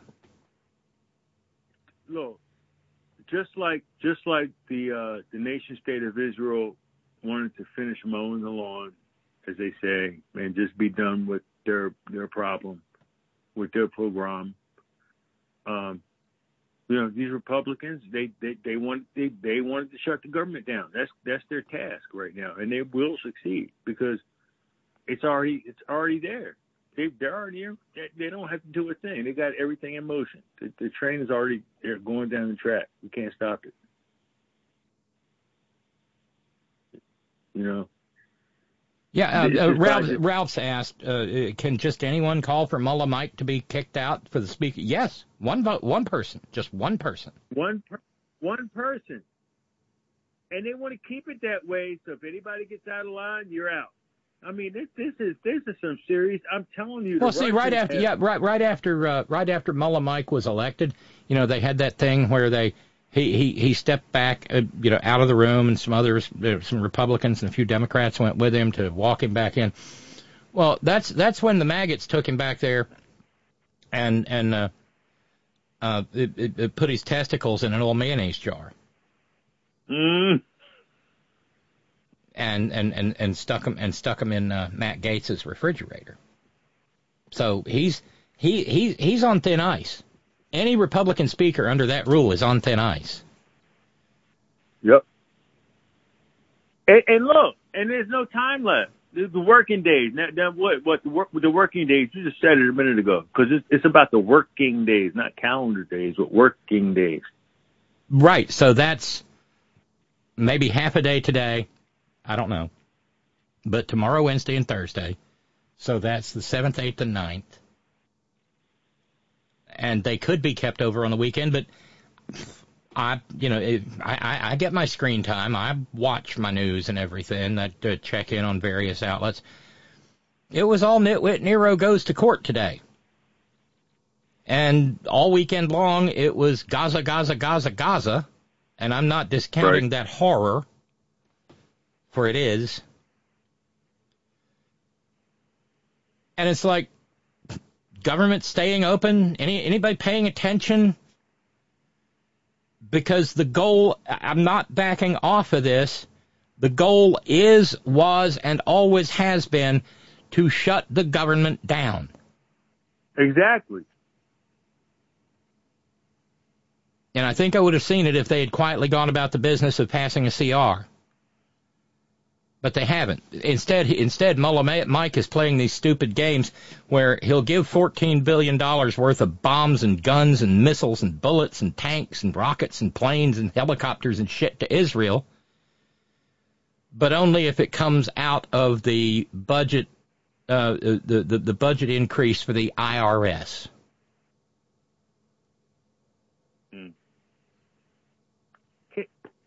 Oh, IRS. I'm glad you two things. Well, I did want to IRS. confirm for you. Yes, uh, both uh, uh, Balmer Bob and uh, Ralphs confirmed that.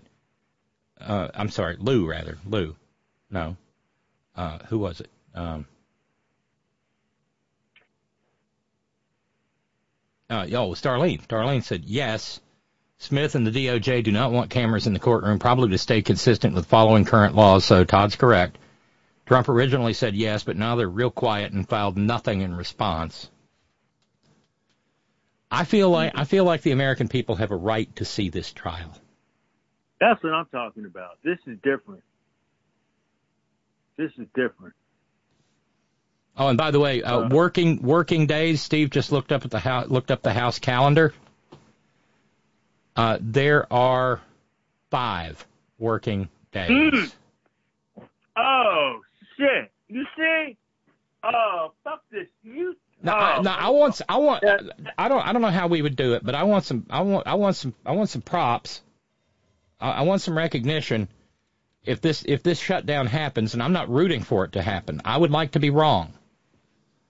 But if they shut it down, I, no, really, uh, somebody get me a new purple, purple robe with, uh, with applique moons and stars and will thee kiss me in the dark, baby, written across the front of it because I was right. right. You, of course you were. I mean, this, right. All right. So this is. I mean, all right. I'm going to lay some bets down. Right. The only way it's not going to shut down is that they're going to force us to take some shit that we don't want to swallow. And they're going to hold hold us hostage over a bitter, bitter pill. And then we're going to have to make a, you know, the, the, the sane people are going to have to make a decision. You know, because uh, we there's a whole cadre of Americans who don't understand this. Our military right now is is, is the military is.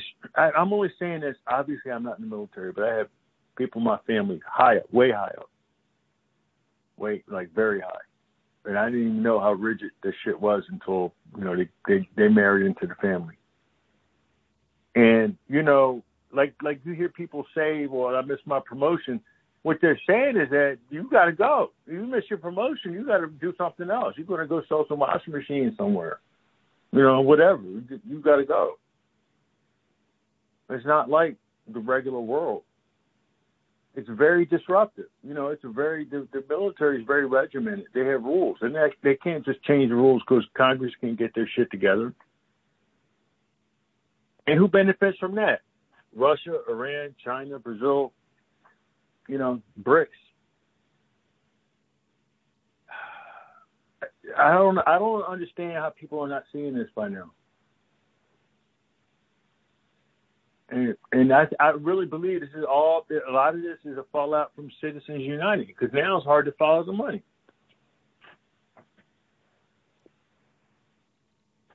Yeah. I mean, you got me off with. No, it's okay. You're tangent man. Right.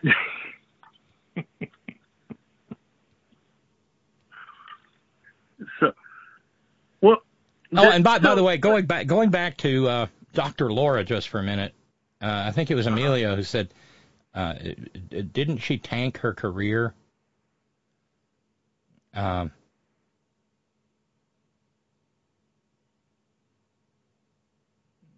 uh, yeah, yeah. Emilio said, didn't she kill her radio career when she repeated the uh, ginger word several times on air? She kind of did, but she's still rich as Croesus. But uh, um, on no, August the 10th, 2010, low, 13 years ago, uh, a black woman married to a white man called in and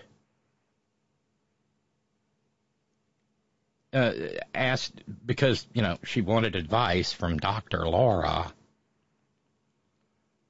and instead Dr. Laura went off on her and used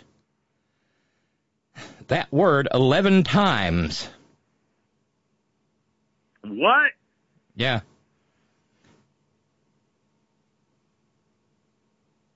Uh, she said, "You know, it, it, it, why'd you marry that nigger in the first place? you, you didn't have to do that." I'm just trying to illustrate. Y- Well, yeah, eleven times, and she said, "Well," and this is of course a white lady talking about that word. Well, it depends on how it's said. Black guys talking to each other seem to think it's okay. And then she said, if you're that hypersensitive about color and don't have a sense of humor, don't marry out of your race. Oh, oh God! No, she did that. Now wait a minute, that's disqualifying. Oh, that's crazy. That oh, good. No wonder I don't hear about her anymore. She's hmm. doctor. Okay, she had people duped, man. So then in August 2010, she ran away. She said, I have made the decision not to do radio anymore. I want to regain my First Amendment rights. I want to be able to say what's on my mind. And then a year later, she was on Sirius XM. And she's still on the uh, she's still she's still on the air. It's just that you actually have to pay money if you're dumb enough to want to hear her. Oh boy. But yeah, Jack Smith uh, doesn't want cameras, and I, I, I wish I I don't agree with him. I was hoping I was making a mistake, but okay. Hmm. That's not good. But that but th- that question is going to be moot in Georgia. You got that right. That's my that's my hype man. Yeah, okay. You got that right. Yeah, right. Yeah, yeah. That's right. That's right. No, I, I, I was joking around. Yeah, that's Brian. what I need. I, I, need- I need. I need a I need a hype girl in here. That's what I need.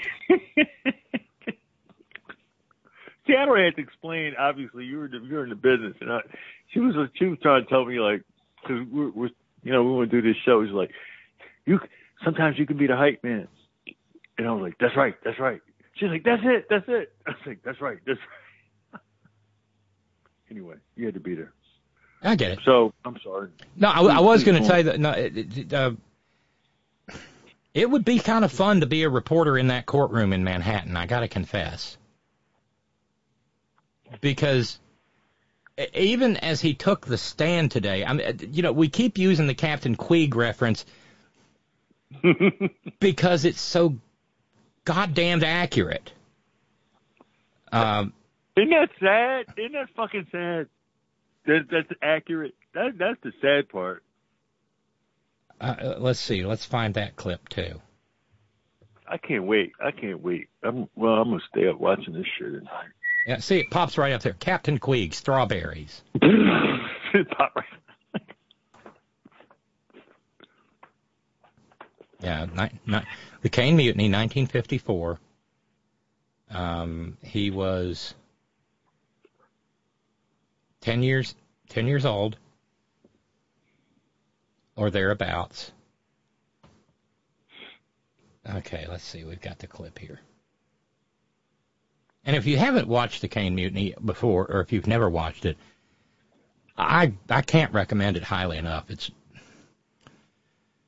brilliant filmmaking. Captain, did you ever turn your ship upside down in a vain search for a key that did not exist? I don't know what lies have been sworn to in this court, but I'd like to set you straight on this matter right here and now. A key definitely did exist. May it please the court, the witness is understandably agitated by this ordeal, and I request a recess to give him a breathing I don't space. want a recess. I'll answer all questions right here and now. Did you conduct such a search? Yes, I did. As usual, my disloyal officers failed me and the key couldn't be found.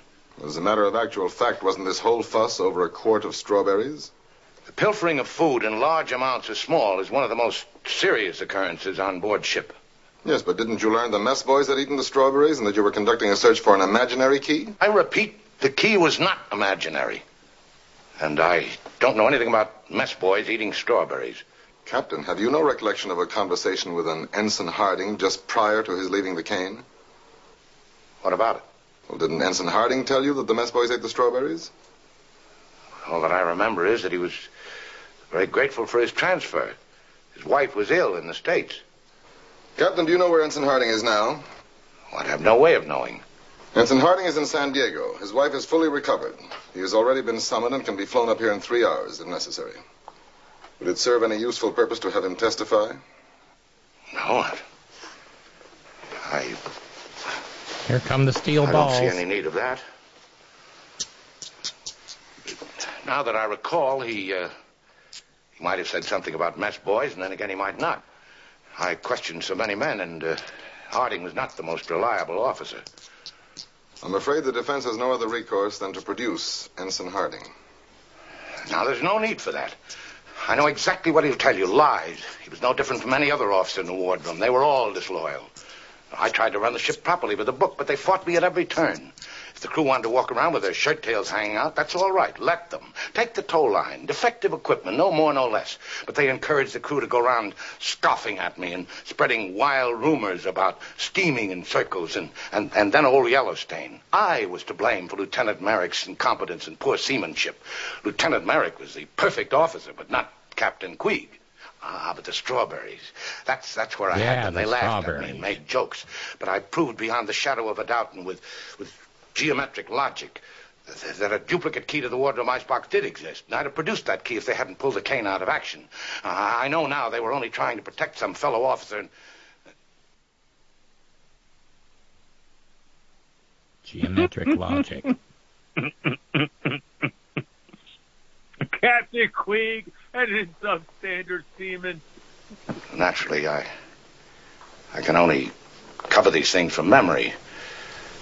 If I've left anything out, why, just ask me specific questions and I'll be glad to answer them one by one.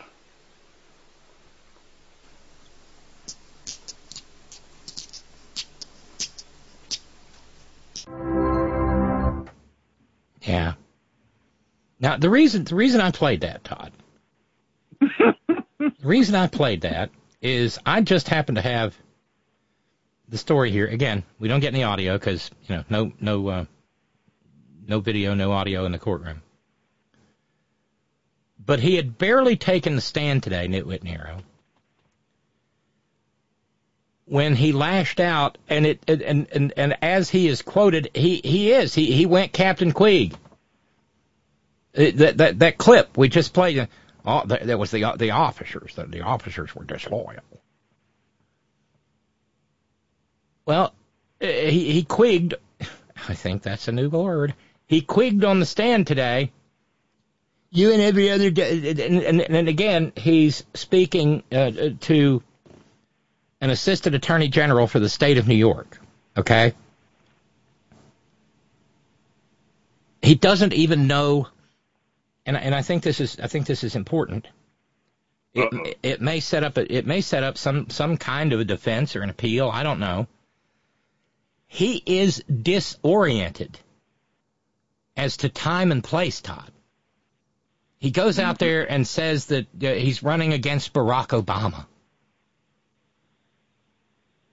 And it's not just a flub. It's a huge fuck up.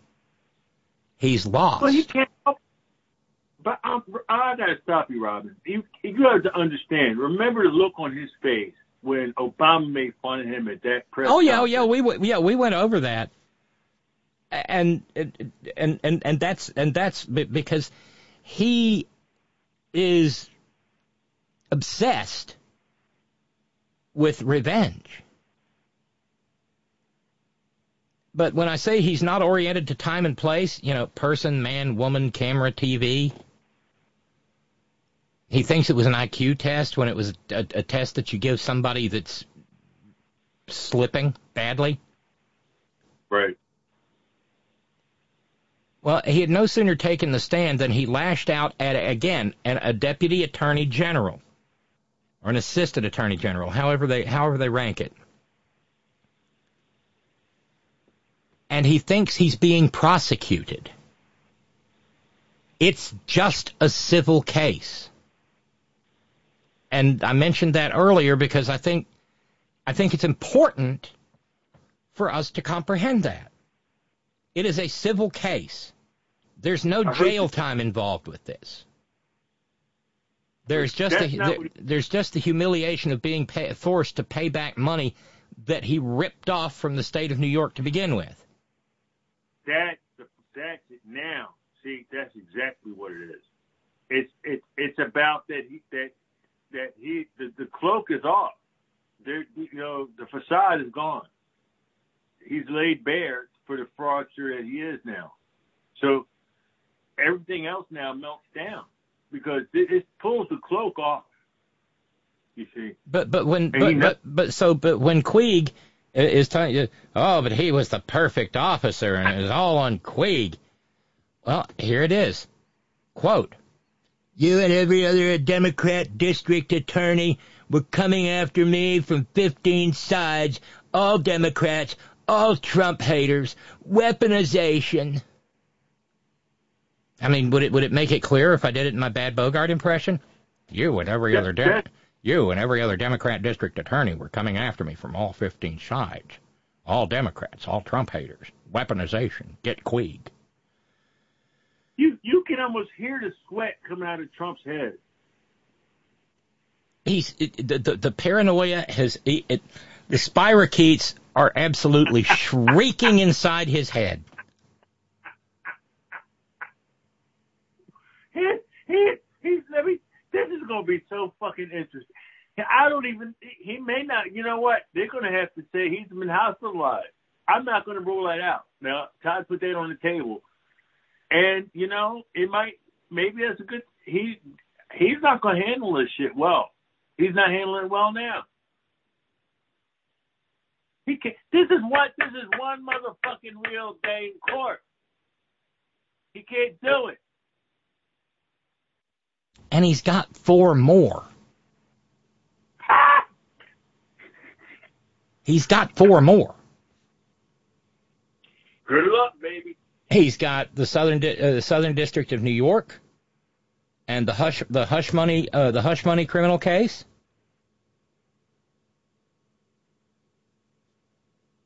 He's got Washington D.C. and Jack Smith. He's got Florida and Jack Smith and he's got Fani Willis and, uh, waiting on him in, in, in Georgia. And he has, and, and, and again, he doesn't have to be there every day for this civil trial. Generally speaking, he's going to have to be there every day for his criminal trial. I don't even know if you understand that. I, I guess, of course he does. I guess maybe he can't help himself. He knows, but he cannot. Once again, he has no self control. He's impulsive. You can. They've already told him you don't have to be here. Don't come. But you can't make him not come because it's his trial. And they're trying to tell him, rest, relax, because you're going to have to show up in Georgia and you will be on camera. So relax. Relax, go home, whatever, get, you know, go get your dick sucked, like, you know, whatever. You know, do what you need to do. Eat, go to fast food, eat whatever. But rest your ass up because when you go to Georgia, this is this is the this is the fucking World Series, bitch. You gonna be on camera. And the Braves and the Braves ain't gonna fold on this one. No, and and they're coming for you. They what? That woman is coming for him. She got him. I mean, she got him. But the maggots don't believe it. No, he's somehow miraculously going to skate. Yeah, he he got asked a question earlier today about um, uh, the and the the the deputy AG Kevin Wallace uh, was drilling down on his statement of financial condition. At which point he pouted. He he queeged again. He quigged all day long. I'm sure the judge will rule against me because he always rules against me, but this is well beyond the statute of limitations. At which point the uh, uh, the judge said, "You know, that's non-responsive. Answer the damn question."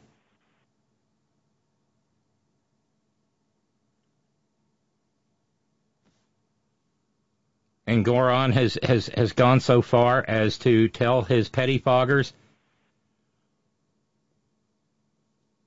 control your client. Actually, he uh, he asked it as a question. Justice Engoron did. He looked at Chris Kise and said, "Can you control your client? This is not a political rally." Well, I can't wait. At which point, Kise said,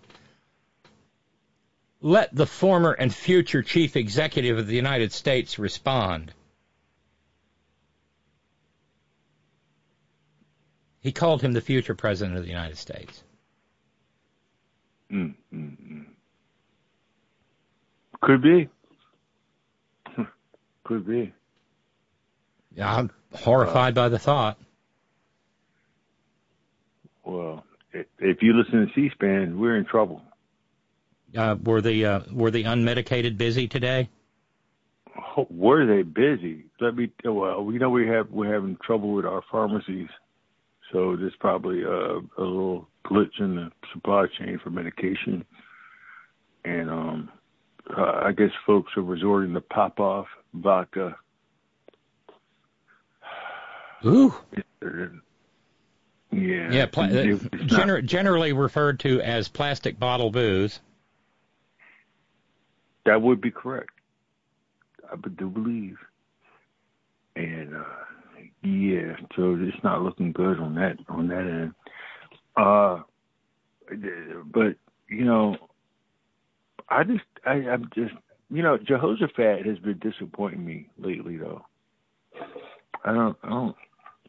Let me ask you. Uh, well, we already talked about Johnson, and I don't, I don't want to get too personal maybe about Jehoshaphat, but because you know, I disagree with some of their mind. Um, let me let me say this. I disagree because I've, I've heard Jehoshaphat say this a number of times, and uh, they emphasized it this morning, and I really didn't like it. And in fact, it was in, it was it was they're in direct contra in uh, indirect dispute of what um, Pugnacious David had just said, which is what I maintain. Um, you know, when you look at the situation,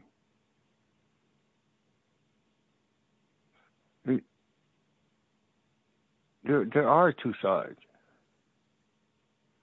There are two sides, and and when Jehoshaphat every morning says, "Well, we gave over the keys. They gave in whatever 16 or 2006 or whatever to uh, to Hamas." That's very that's a quarter truth. And see, a lot of people don't follow news like we do, and it's very unfair. He should not make that statement because that really is not true. Politically, Hamas, yes, is in charge of Gaza. But Gaza can do nothing without Israel's hand.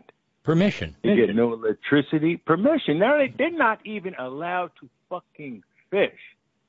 They're on the ocean. They're going to turn that place into an ocean resort. They're on the ocean.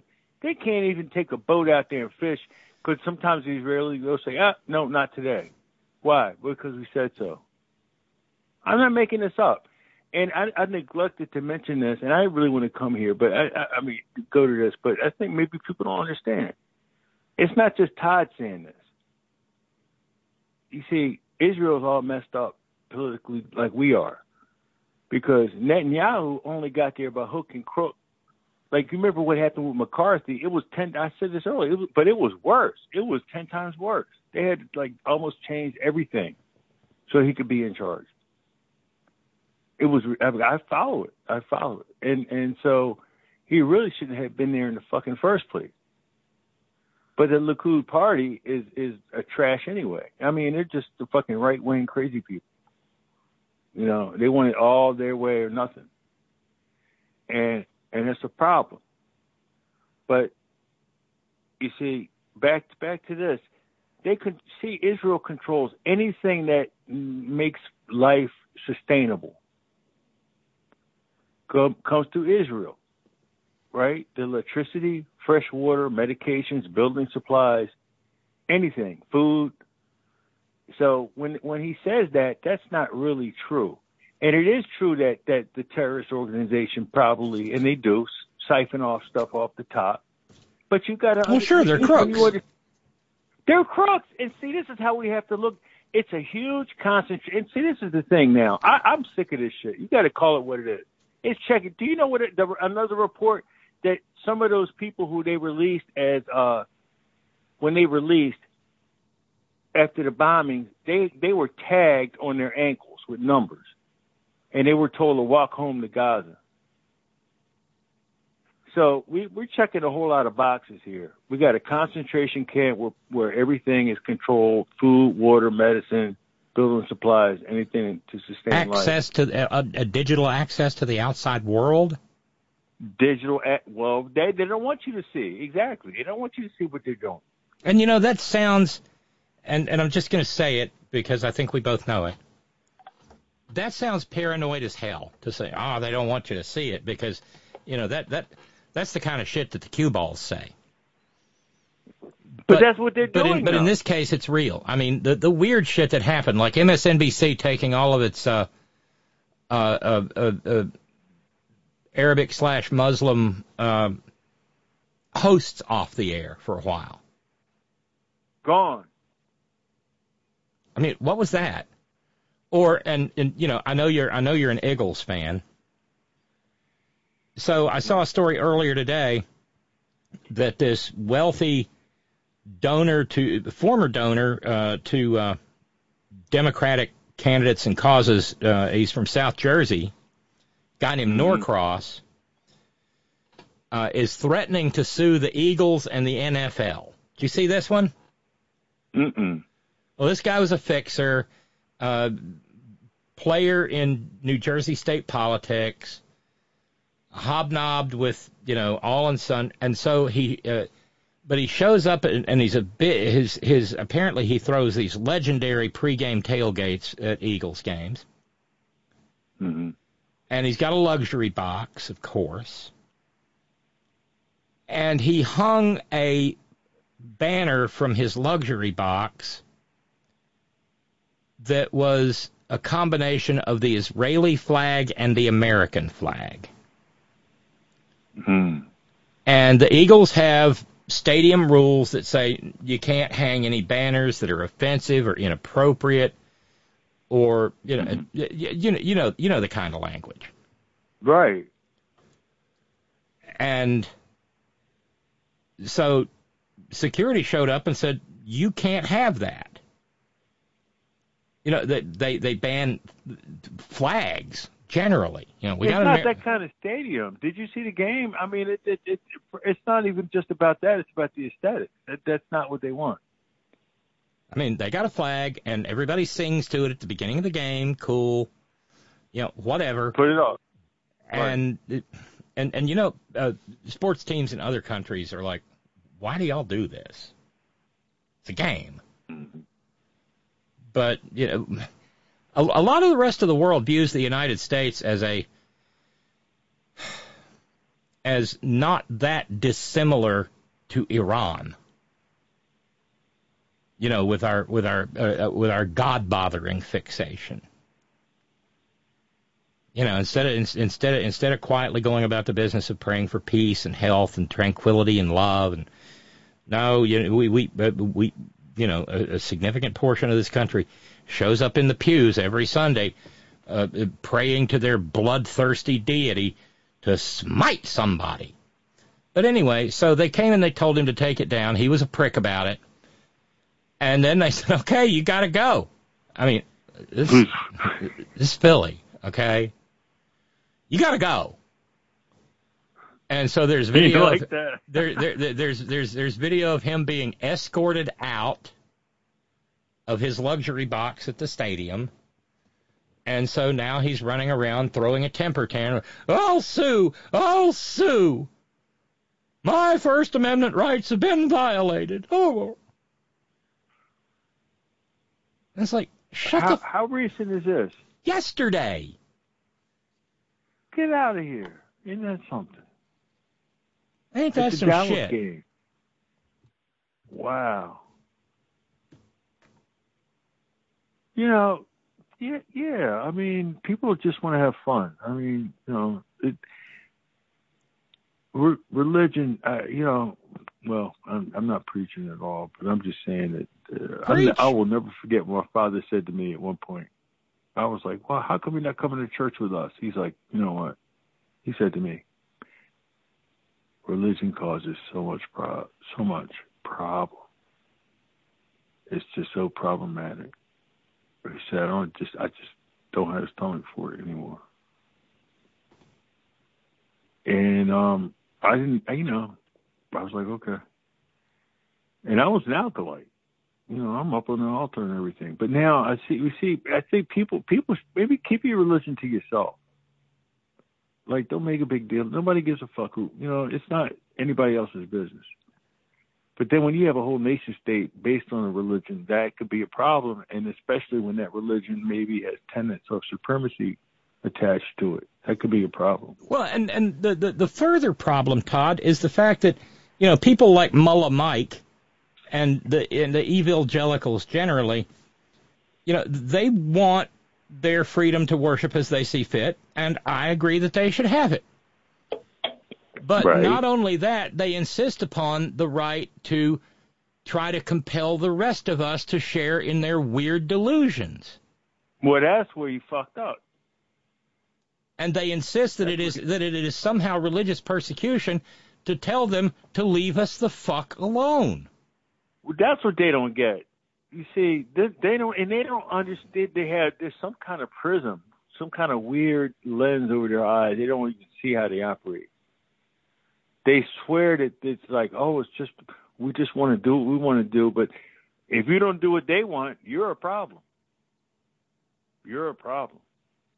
But I thought you just said I could do what I wanted to do. Yeah, that's what I said, but you know, but you need to do this. But no, that's not what you said. Well, but you still need why? Because I have guns and liquor and I'll shoot you. That's why. See, that's where we are now. Right. I, I mean, I'm in a. It's, it's really sad. It's like, who, you know, who who said you could tell us what to do? Do do what you want to do. That's the whole point of America. You know, keep your religion and your your. uh You can be a Klansman all you want, but don't bring it to work. It's it, but you can be a Klansman, but don't get upset when people call you names and things. But it is America, and that's what makes it. And see, the beauty of America is that we had a capacity to be better. You know, we have we have uh, we have amendments to our Constitution. You know, everyone always talking about the Constitution. Well, you know, uh, that's a mouthful. But uh, go, going back to the Lincoln Financial Field, I, I in fact, if you look at that, because I mean, the game yesterday, it was beautiful. Oh, that was that was one of the best football games ever. By the way, Eagles Cowboys yesterday. That game was back and you didn't know who was going to win. It was just a great game. It was a great game. Um, but is a Eagles, newer, you know, Eagles, Eagles nice- come out on top. Absolutely. I mean, yes, they did. And uh yeah, we we we can we know how to win. We have see we we know how to come from every which way, make it work. Oh, wait to see the replays. Oh my God, it's some of the best tackles of the week. Holy cow, are you kidding me? Mm. God, that was a good game.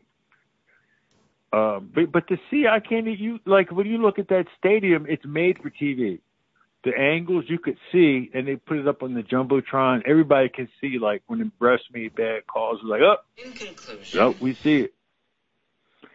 And uh, it was so a flag, you know, hanging on. It, I don't care how much money you have, you know, keep keep it to yourself. What, I mean, it doesn't even look appropriate. Is my point. That look that would look tacky, no matter who, what flag it is. You know, it would just Yeah, and they, you know, and they and, and, and let's be clear, uh, stadium staff would have done the same thing if it was a Palestinian flag. Well, yeah. What when when you look at at this stadium, I'm like I'm saying, like like uh Citizens Bank Park where the Phillies play, and right across the street, uh, you know, Lincoln Financial Field. They're real parks. Like you know, it's South Philly. It's spread out. That was there was you know they cleared out a bunch of land to make those places. It it is beautiful. If you, I mean, it is really like it. It's massive. Like when you drive by a 95 and you go in there, it's it's nice. Um, oh, I, I remember looking. Buck- I, I remember being southbound and looking off to. The, and it's like, wow, that's that's gorgeous. it is. I mean, And it should be because it was- probably cost the people of the people of the Commonwealth of Pennsylvania a pretty penny. Oh yeah, we you know they get tax breaks and all that. Right. But uh, yeah, well that's the way that's the game. Um, but yeah, so I don't know what he's complaining about. You know, it's it's not appropriate. So I, I wait a minute. I have um, excuse me. Um, you know what is sad is that like people are complaining about the IRS, and I think they forgot that that during the Trump administration, they, you know, their administration, they fired a bunch of IRS workers. Um, so I'm not sure, you know, the absorption. Are we just getting back to where we were, or are we going to be ahead? I don't know. Well, the thing is, the whole IRS freakout that the the maggots had was a bit, the money is not going to hire new IRS agents to go over every jot and tittle of an in, of of of, of a, a tax return. Uh-huh. Yeah, th- these are monies to bring in more staff, more you know, more support people. Um, maybe upgrade, you know, upgrade digital infrastructure and things like that. And of course, you know, they hate it. Uh, by the way, I got a note from uh, Reverbo, the human man, who said, and he, and, and by the way, Reverbo really enjoys your calls. The beauty of the Oh, United cool. States is that in order to tolerate just about everything, we also tolerate idiots. And and and there's truth in that, but the problem is you run across uh, Karl Popper's paradox. Namely, if a tolerant society also tolerates the intolerant, the intolerant will eventually overcome the tolerant.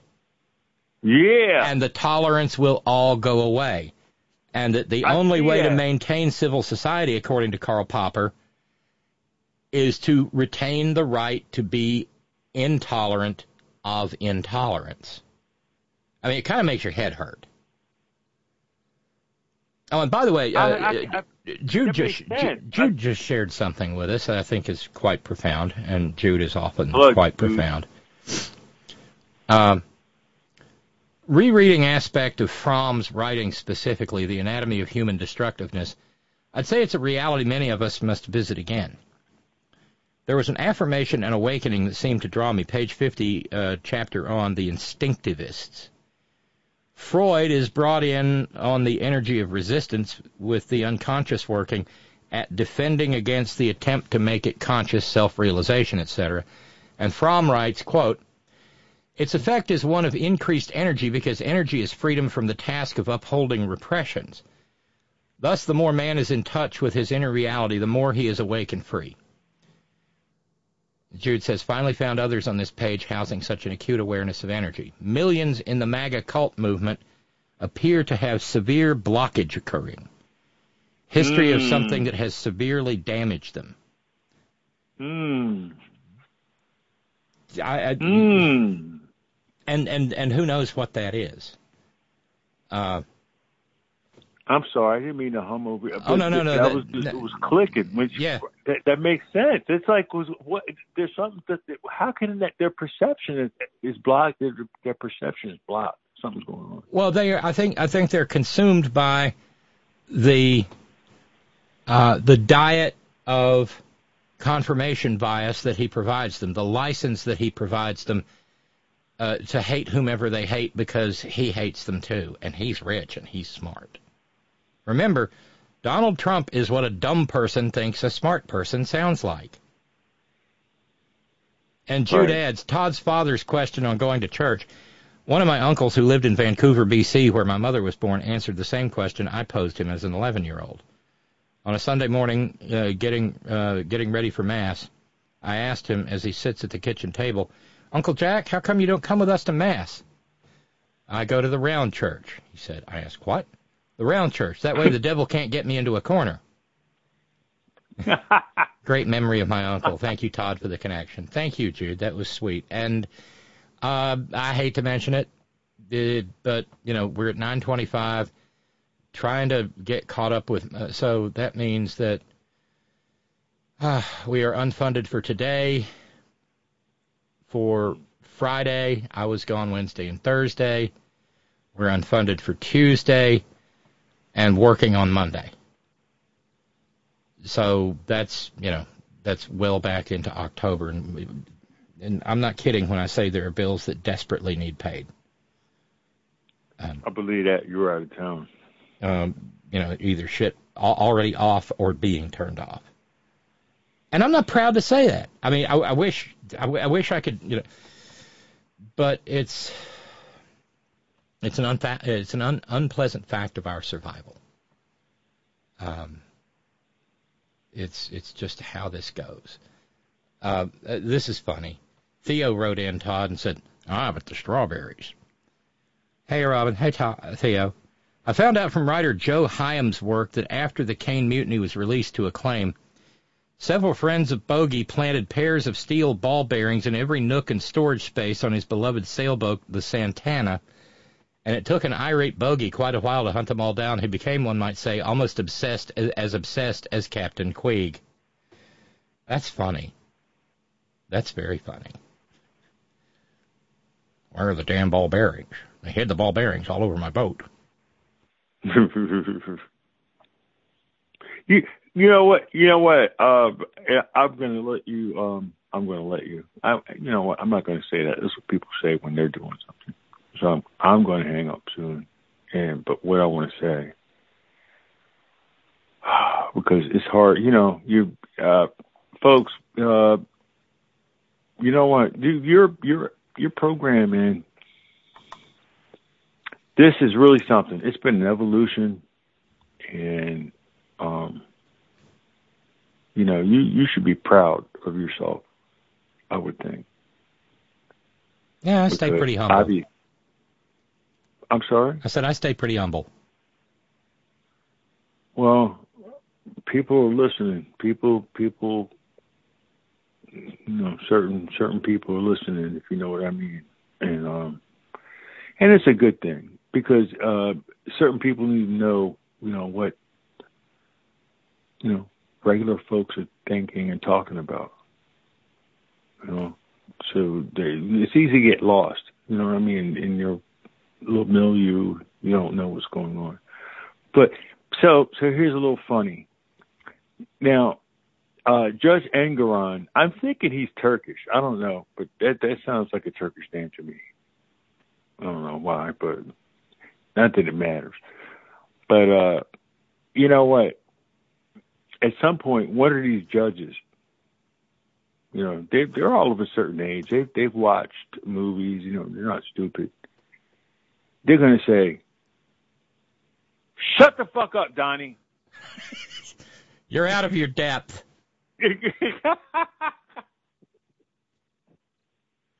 uh, no, I, I, I pray. I don't pray. I pray for that day. Just what it, I, I mean, that's for Scott. That's for Scott. Shut the fuck up, Donnie. You're out of your depth. Yeah. You know, I, I'm I'm glad. Uh, I don't mean to keep you on here too much longer, but we're nearing the end of the program, and uh, there was a story that probably nobody else has heard about. Maybe some of you have. I know some of you have because you contacted me about it. This is the story, Todd, of somebody you and most people have never, ever even heard about. Uh, his name was F.L. Bubba Copeland. And he was the mayor of a teeny tiny town near Auburn in Lee County, Alabama. Uh, the name of the town was is Smiths Station, and back in 2019, it damn near got blown off the map by a couple of F4 tornadoes. Uh, Bubba Copeland was was the mayor at that time, and he busted his ass to bring that town back from splinters to actually being a town again with all the trauma that comes with something. And I've seen towns flattened by tornadoes, and it's horrible. Um, he was also the pastor of the Phenix City, and they misspelled it, of course, P H E N I X, Phenix City, Alabama Baptist Church. And he was a Republican. You'll notice the past tense. But F.L. Bubba Copeland had a deep, dark secret. He was a big guy, but he may not have been a guy at all. Because I happened to know, and, and, and I got sick at my heart Saturday morning when I woke up and saw this story. Hmm.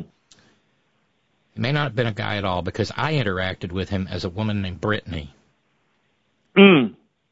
On uh, one of the Reddits for um, trans people. Wow.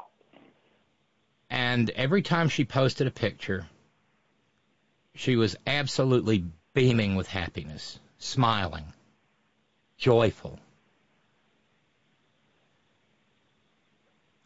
And she's dead now.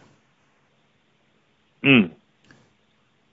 She is dead because a right wing website run by a guy who used to work for that uh, that that web outfit that rhymes with light and fart dug around on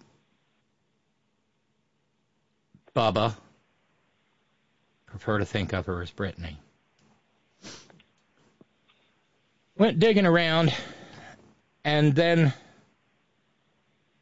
outed confronted him about the fact that at the very least he was a cross-dresser. Perhaps with leanings It toward a took all drag that queen. energy to do that, for real. Hold on. And probably was actually a transgender woman who couldn't bring herself to say it because, like I said, she was a Republican. And Alabama is Alabama is just such a virulent, toxic, poisonous swamp of of, of Christian love, i.e., hatred, that it did not matter the good works that they had done as mayor and as apparently a pretty non-judgmental preacher. He wasn't a Southern Baptist preacher. Uh, instead, it was the Baptist Federation. They had signs, on, you know, you know, like the little message signs that church have, churches have. They'd had one out uh, in the in the last years of the last decade that said all said simply all are welcome. And we know I don't go in I don't I, I don't go in for the the religious stuff. But I do I res, I respect someone who lives their Christianity a hell of a lot more than I uh, than I suspect somebody uh, respect someone like Mullah Mike Johnson. And I'm sure Mullah Mike Johnson is just fine with Bubba Copeland being dead. Because what happened, Todd, is this 1819 News website, this right wing cesspit, outed him. He gave them an interview and said, Yeah, I've done it for years. My wife knows about it. They had three children together, three adolescent kids. Mm.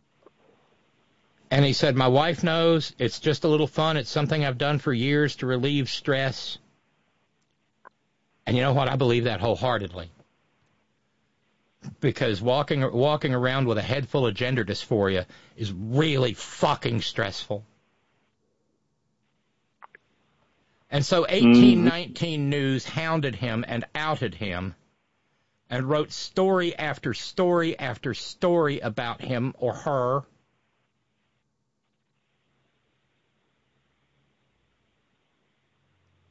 And eventually called for a wellness check on him. They basic, I think they swatted him, is what they did. And so the sheriff's deputy uh, followed him until F.L. Bubba Copeland, mayor of Smith Station, Alabama, got out of stopped his car, got out of his car, reached in his pocket, pulled out a pistol, and blew his brains out in front of the sheriff's deputy. What? Wait a minute. No, we, I mean, I was following you until I, I don't, I don't, I don't understand that. You got to, I, I, I, I'm not understanding what you just said. No, I'm not. No, you go back to all right. Pursuing, please. Uh, okay, law enforcement. It, okay. No, I'm serious. And and well, and on the and and the re, I mean it. Uh, Mayor Copeland is being treated as a man in the press because, God forbid, Alabama should rep- recognize the existence of a decent human being who also happened to be a transgender woman. She was a big girl. And at one point in time, she said, I've never been a handsome man, and I'm not going to be, and I'm not a good looking woman, but I can be happy. That could have been you. It was me.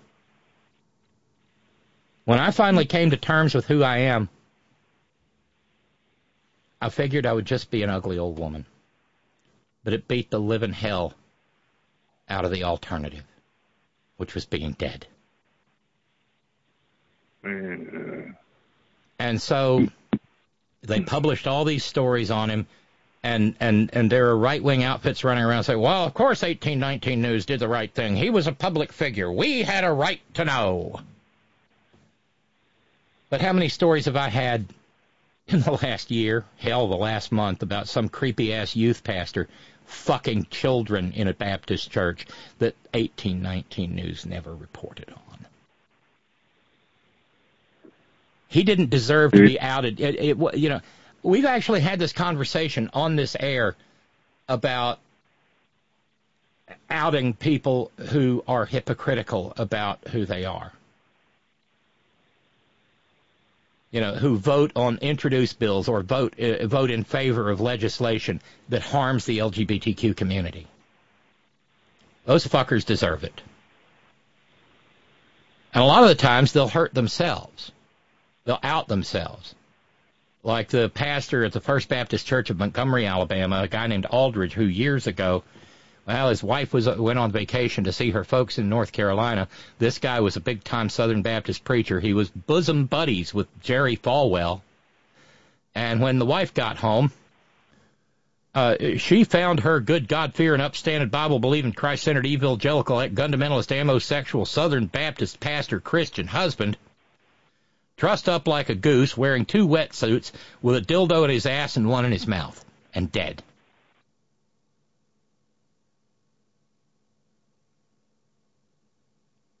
The closet is a dangerous and deadly place. I lived in fear. This story really, really got to me.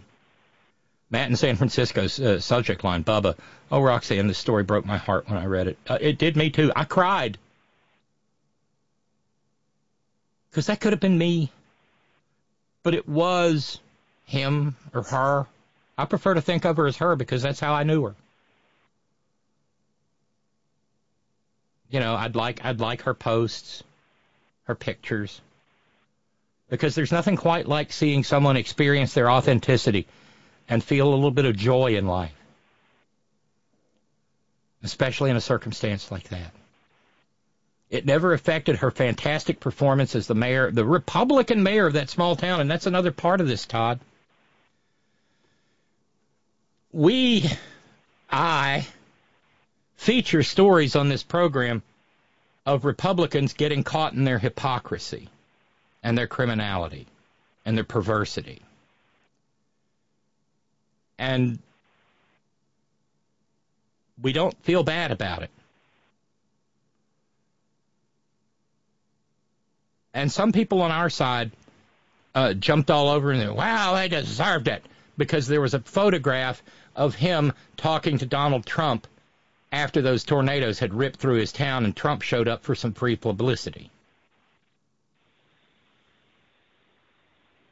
Well, but well, he was a maggot. Fuck him. But again, there is no evidence to suggest that they were in any ways hypocritical about who they are or were. And that 1819 news outfit killed that poor soul as sure as if they had held the gun and pulled the trigger that blew their brains out. Well, they're snakes.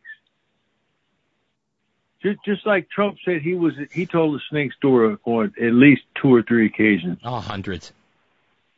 You knew I was a snake. These are the same people who cheered like "Let him die, let him die." Remember that? It was the Tea Party people, right? They, they talk about the Democrats are persecuting Trump. It's his own the people. It's it's Republicans. It's people he trusted. That's what's going to. That's why he cannot compose himself. There's snakes in the pit. They're like rats. Rats. Don't you remember when we were little? They always taught like, okay, uh, guinea pigs and and mice and stuff. You can, you know, once they have babies, you got to take the I don't know the mother or father. One of them you have to take away because they'll eat them. They'll eat them, right? Yeah. That that's what we're dealing with. That's exactly what we're dealing with. We're dealing with projection on every level, every to, to depravity. So I, I mean, seriously, this is disturbing. Like, how, I mean, all all you said, all this stuff. Now, a, a lot of this, all these things we're talking about tonight, as a matter of fact, all relate to abuse. I can I can make a case for that, like I did some weeks ago, whatever you know, when I you know I had something to say. Because you know, the layperson doesn't understand. I mean, they hear it, but it make I, I know it sounds it sounds terrible when I say it like that, but it's true. That th- there's something to that uh, phrase when they say, "Well, abuse doesn't stop just when the abuse stops," and it doesn't. But and we all understand that, like psychologically. But what what the researchers now are finding out is that it gets into your DNA. I have no idea how that works. Don't ask me, but there's evidence. You see, and th- we're just dealing with a whole lot of, of, of bad behavior, sociopathy to to the you know to the extent where it's just bleeding into the whole because we can all feel all this misery now in the ether, all this death. Everyone can feel it's so much death now in the ether. We can all feel it death and destruction and depravity. Because frankly, what you're talking about, you know, with, with folks who are dealing with uh, how they want to, how they, how they should be presented, how they present themselves, who they really are. You know, that's a highly personal issue. Do, I mean, do these people ever, ever, ever like step back and think, well, maybe they're serious? Who, like, otherwise, why would they go through all this? You know, but see, these folks are so unreflective; they they're not even that cognizant to even even contemplate that. You see, and that's a problem. Am I making it's, any sense here? Yeah, it, it it's just. I mean, I. I'm sorry. I'm sort of reduced to wordlessness. I'm crushed because, like I said, you know, the the mortal fear of having someone find out your horrid secret is enough to die over. If you don't like it, don't deal with them. It's not that hard. That means that they, see they, that means they have a problem. Well, obviously have a problem. And apparently, the paranoia is running rampant in Smith Station, Alabama now. That, and they're they're they're they're they're just sure that the liberals are going to attack us and burn our town down. Oh God, that sounds like the zombie shit. Oh God, please come on. And uh, uh, John in Central PA, subject line Mayor Copeland. The beast behind Copeland's harassment and subsequent murder is a guy named Craig Monger. Uh-huh. I'm not sure where he lives, though. I'll find out and let you know. Maybe someone can pay Craigie Boy a little visit. Ah, oh, there's young boy John. And, and, Wait a minute, and, young and, boy there- John. and there's another and there's another guy named Jeff Poor, P O O R. They're they're both with that fil- that, that that filthy right wing outfit. You know, you got your scoop, boys. Are you happy? You killed a man or a woman. I mean, what you said is like a movie. It sounds like like one of those uh, B movies from the seventies. You know what I mean? Like like the Klansman or some shit like that. It was like I'm gonna take the law in my own hands. I don't. But there was no law to take. There was no law broken. That, it, well, never mind. you know, Cynthia just Yeah. sent a note and said, I saw that story too. And I wish I could have run interference for her and talked her into living instead, if only. If she had reached out on that, that one particular subreddit, uh, I, I think I think every girl in there would have stood up for her and said, "Honey, we'll we'll we'll we'll kick him, we'll we'll, we'll trip him and then kick him." And and to this and and as last I checked that filthy website, there's still no reference to the aftermath of their outing. And they Oh, will like and they and, like and they yeah and and they will of course hide behind the First Amendment. We had a right to push push that person to suicide. And like I said, she's a she to me because that's how I knew her. Right. and it's just so horrible. Who is Craig Monger? Um, thank you, Ralphs. Uh, he's uh,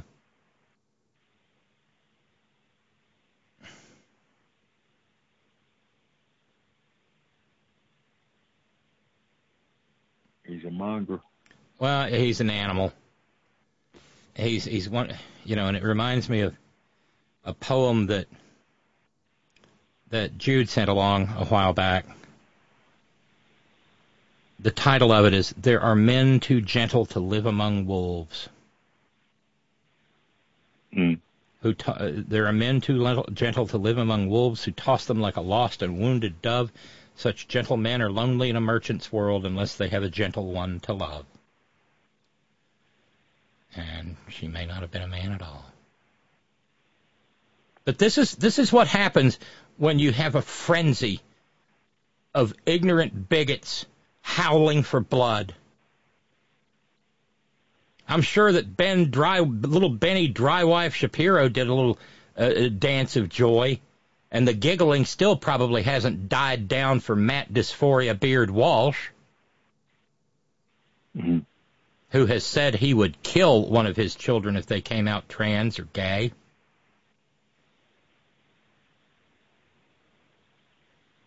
It's just it's it's it's horrid. You know and and and nothing will happen. Nothing will happen to Craig Monger or Jeff Poor. No consequences. Richly does. Yeah, uh, she went by Brittany Blair Summerlin. And apparently, Yeah. uh, you know, uh, not that not that this is not that this is a determinant, but her wife knew. Well, that's, helped that's her. what that's what got me when the you clothes when you she, read that. the clothes she posed for read that- photos in were her wife's clothes. Yeah. They It's had like, you a know what? happy If marriage. If his wife is cool with it, it's not your. I mean, it's not your business anyway. But I mean, my goodness. But And the fact that he was graceful enough and honest enough, as in his male persona, to give those fuckers a, a, an- interview and say, "Yeah, that's me. I've done it since I was a teenager." That's a sign. that's a shame. That's a sign. And and and and she could have she could have come out, she could have lived happily. She wouldn't have had a political career that probably would have thrown her out of her pulpit. But if she was but if she was a good preacher, there would have been a church with a door open for her and she might have gone. And for, from what I can tell, you know, she was one of those people who who preaches that Matthew 25 stuff: heal the sick, clothe the naked, feed the hungry, house the homeless, visit the people in cages. Hmm. And and you know, I, I wish this had some sort of an ending like a, a, a Twain story, like the man who corrupted Hadleyburg where the t- where where the town went from having the st- the st- the town motto of "Lead us not into temptation," but rather changed the motto afterward to "Lead us into temptation."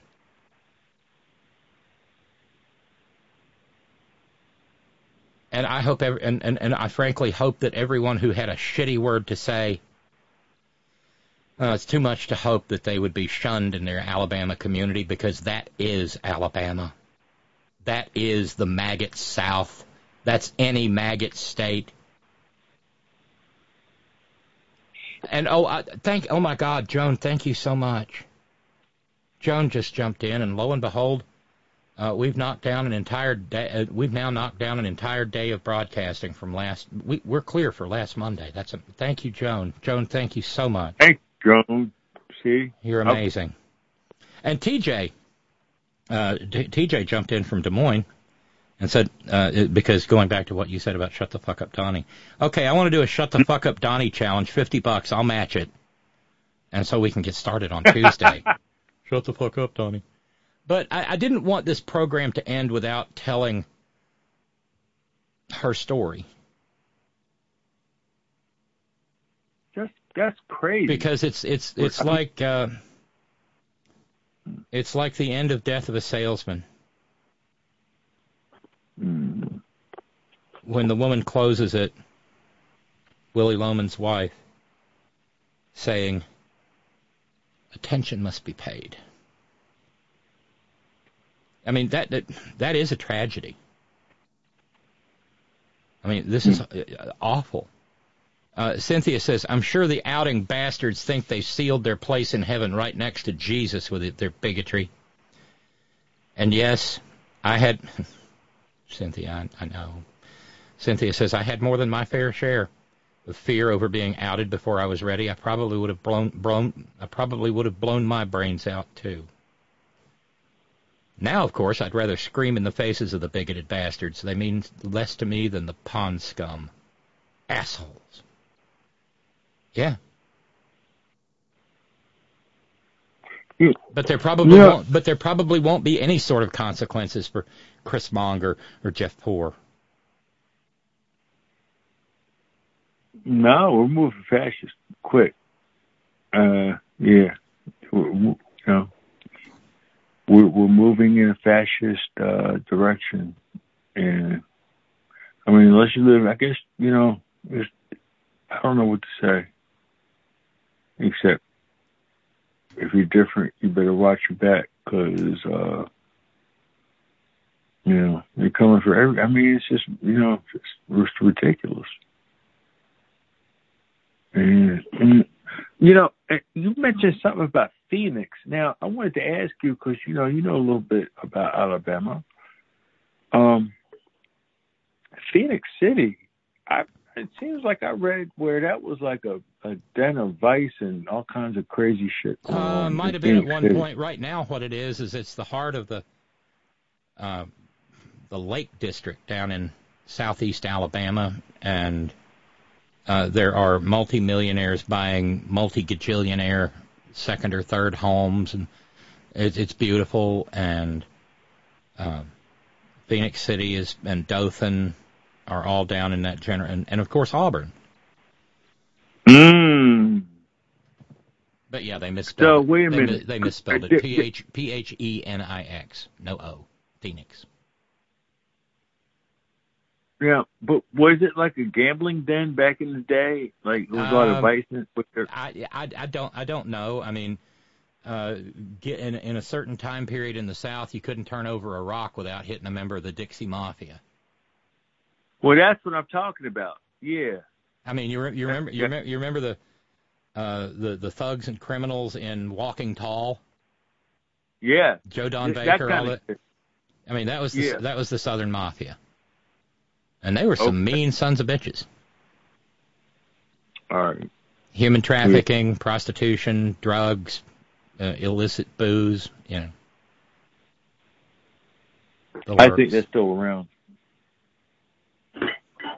Yeah, it's still around. It's all different, but it's still around.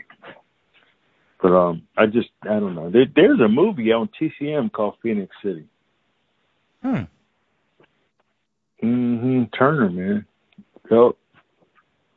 And uh, but you know, I just just hate. I, I just don't understand it. It's like okay, you don't like how someone else is living or how you know what they're doing. Just so don't bother with them.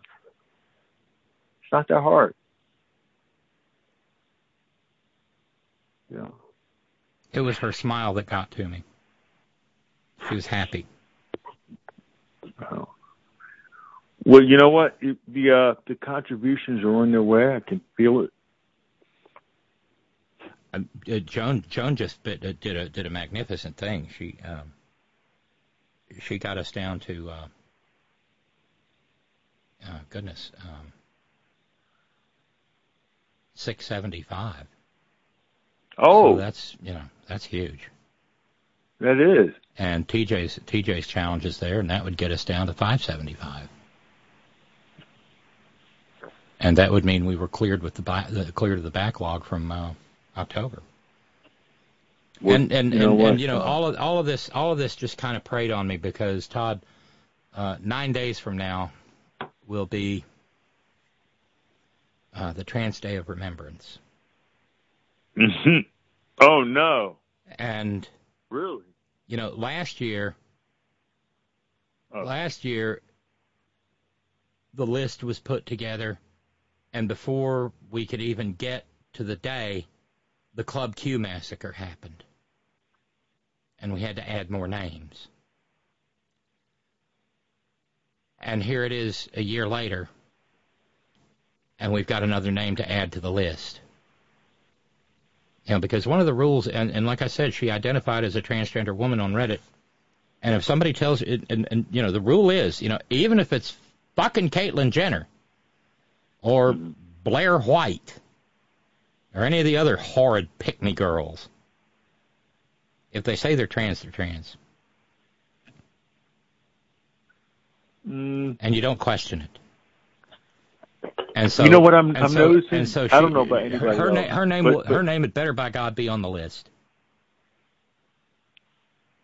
And we need some damn, we damn well need some righteous fury to go with it all. I'm I'm seeing some tension, Robyn, uh, because you know, more people like you are, are are more vocal and like, no, we're not having this bullshit anymore. You know, you can't, you know, persecute us. Uh, then there's more persecution. But then on the other end, like even here in Deep South, I'm seeing people that are, you know, to me, are obviously coming out. Maybe to some of these other people, they don't see it, but I can see, you know, because I know what to look for. And uh, and I'm happy for them. You know, because uh, life is short. You got to be who you know. Be my God, life is so short. Yeah.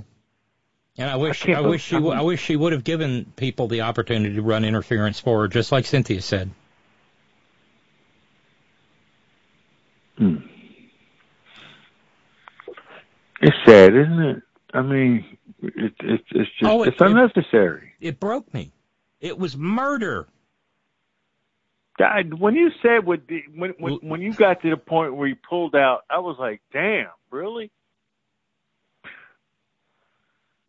Like, damn, how? I don't even I, like. I can't. I can't. It's hard for me to get beyond that. That's some crazy shit. That like once again, that's some crazy. That's like a movie. That's some crazy shit. It's awful. But uh, it's they're. Nazis. They're we have a Nazi problem. They're Nazis. It's like it's their way to the highway. Period. Authoritarian Nazi people. And um, I hope I hope they're you know they're they're at their apex, at their zenith, and and then you know that's what I hope. Cause I hope that's what I hope. Cause it's, it's too much, man. We got enough to deal with. We don't. Also, this is this is just made up. This is just bullshit, man. Let people live, man. What the fuck? You can't change what people are. That's so stupid. Why would you think you could change who someone else is? That alone, that that that shows me you don't even know how fucking people work. You know. Well, we have a lot of work to do, I suppose. Mm-hmm. Yeah, we do. And in uh, Pennsylvania, and in Kentucky, mm-hmm. and in Ohio, and in Virginia, and in Mississippi tomorrow, decent people have a lot of work to do. Virginians will decide whether or not uh, they want uh, Virginia women to remain uh, full citizens of the Commonwealth. Because if the Virginia House goes entirely Republican and the Virginia Senate goes Republican, uh, Glenn Youngkin will turn into a less obnoxious monkey up Duklantis.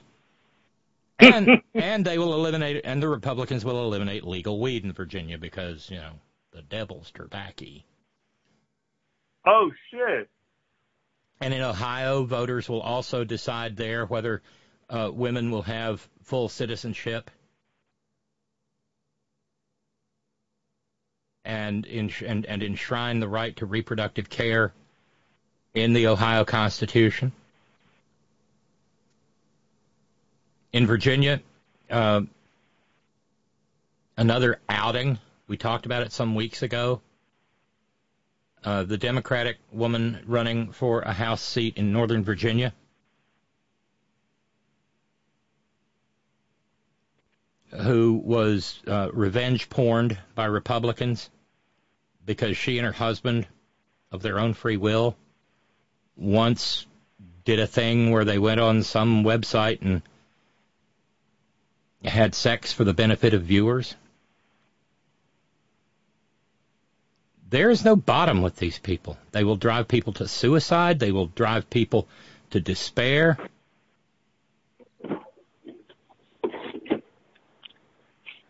You know, people they will destroy lives for nothing more than political power to, to, to wield as a cudgel against other human beings.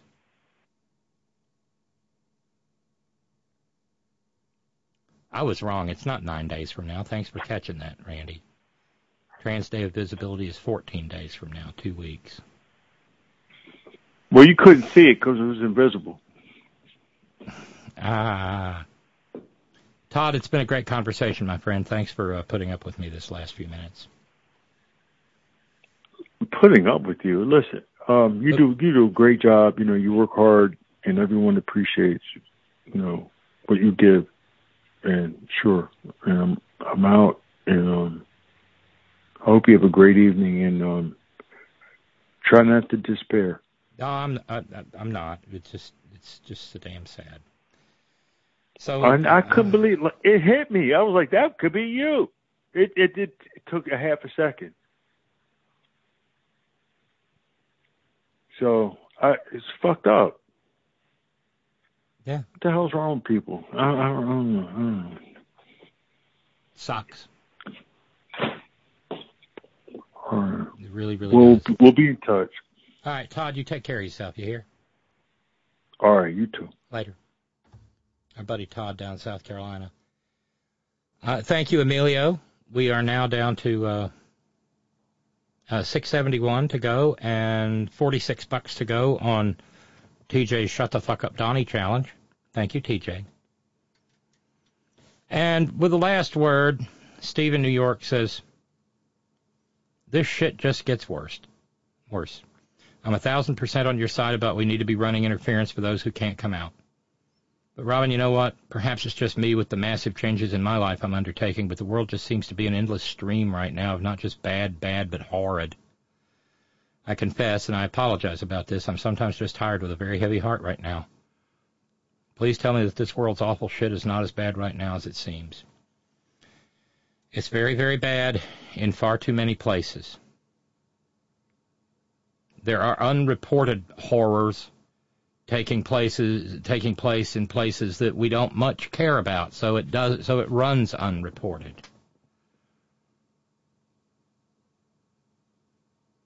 But it remains true, Steve, that the, uh, the, the, the only way for evil to triumph is for good people to do nothing. And even mentioning Brittini Summerlin I mean, it's not much, this little radio show. But a few more people know about what was done to her than maybe before this program aired.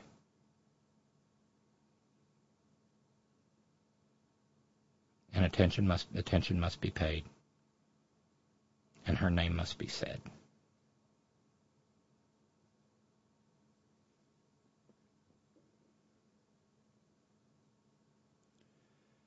Brittini Summerlin, whose wife is now a widow, whose sons are now fatherless,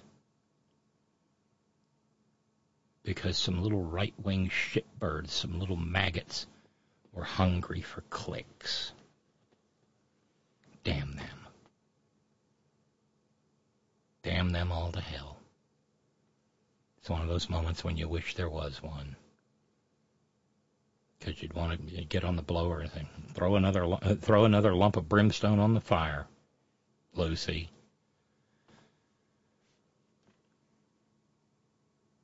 Because Chris Monger and Jeff Poor will be coming to visit someday. And in those moments, and this is this this this betrays a character flaw on my part. But in those moments, I think about that Chris Monger and his associates at 1819. I think some, I think, you know, someday something horrible is going to happen to you. No one goes through this life unscathed. And in that moment when that horror occurs, I hope Chris Monger remembers Brittini Summerlin.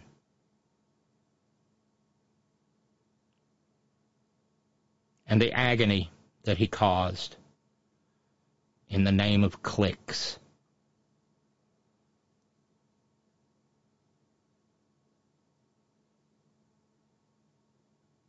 And I hope he prays to an un- uncaring sky for death and fears for what will come after. What terrible, terrible, terrible, terrible people there are in this world.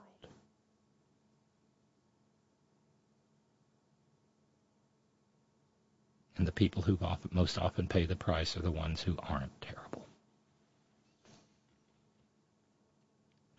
Thanks for thanks for uh, giving me a little space to share that last story. Sincerely.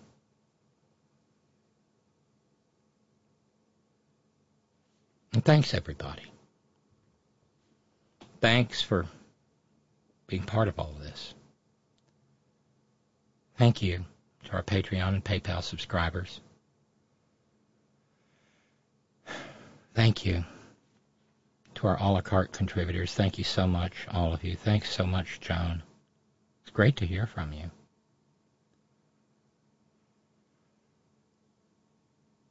Thanks to each and every one of you who share your precious finite time engaging in this program in whatever manner you so choose.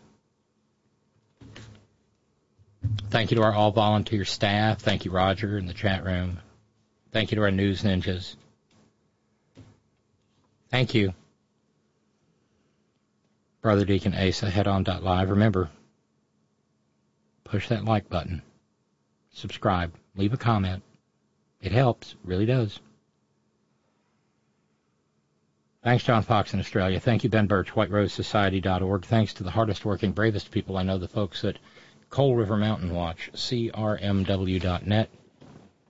20 plus years at the forefront of the struggle for human rights and environmental justice in Appalachia and a proud union shop.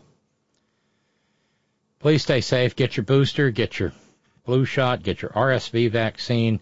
Mask up if you're going to be around strangers or maggots.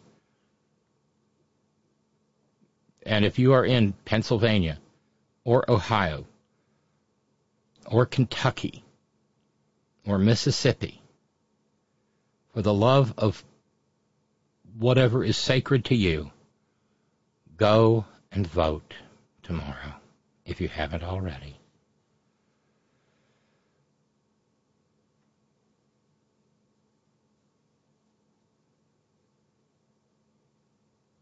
Use your hand sanitizer. Maintain your social distance.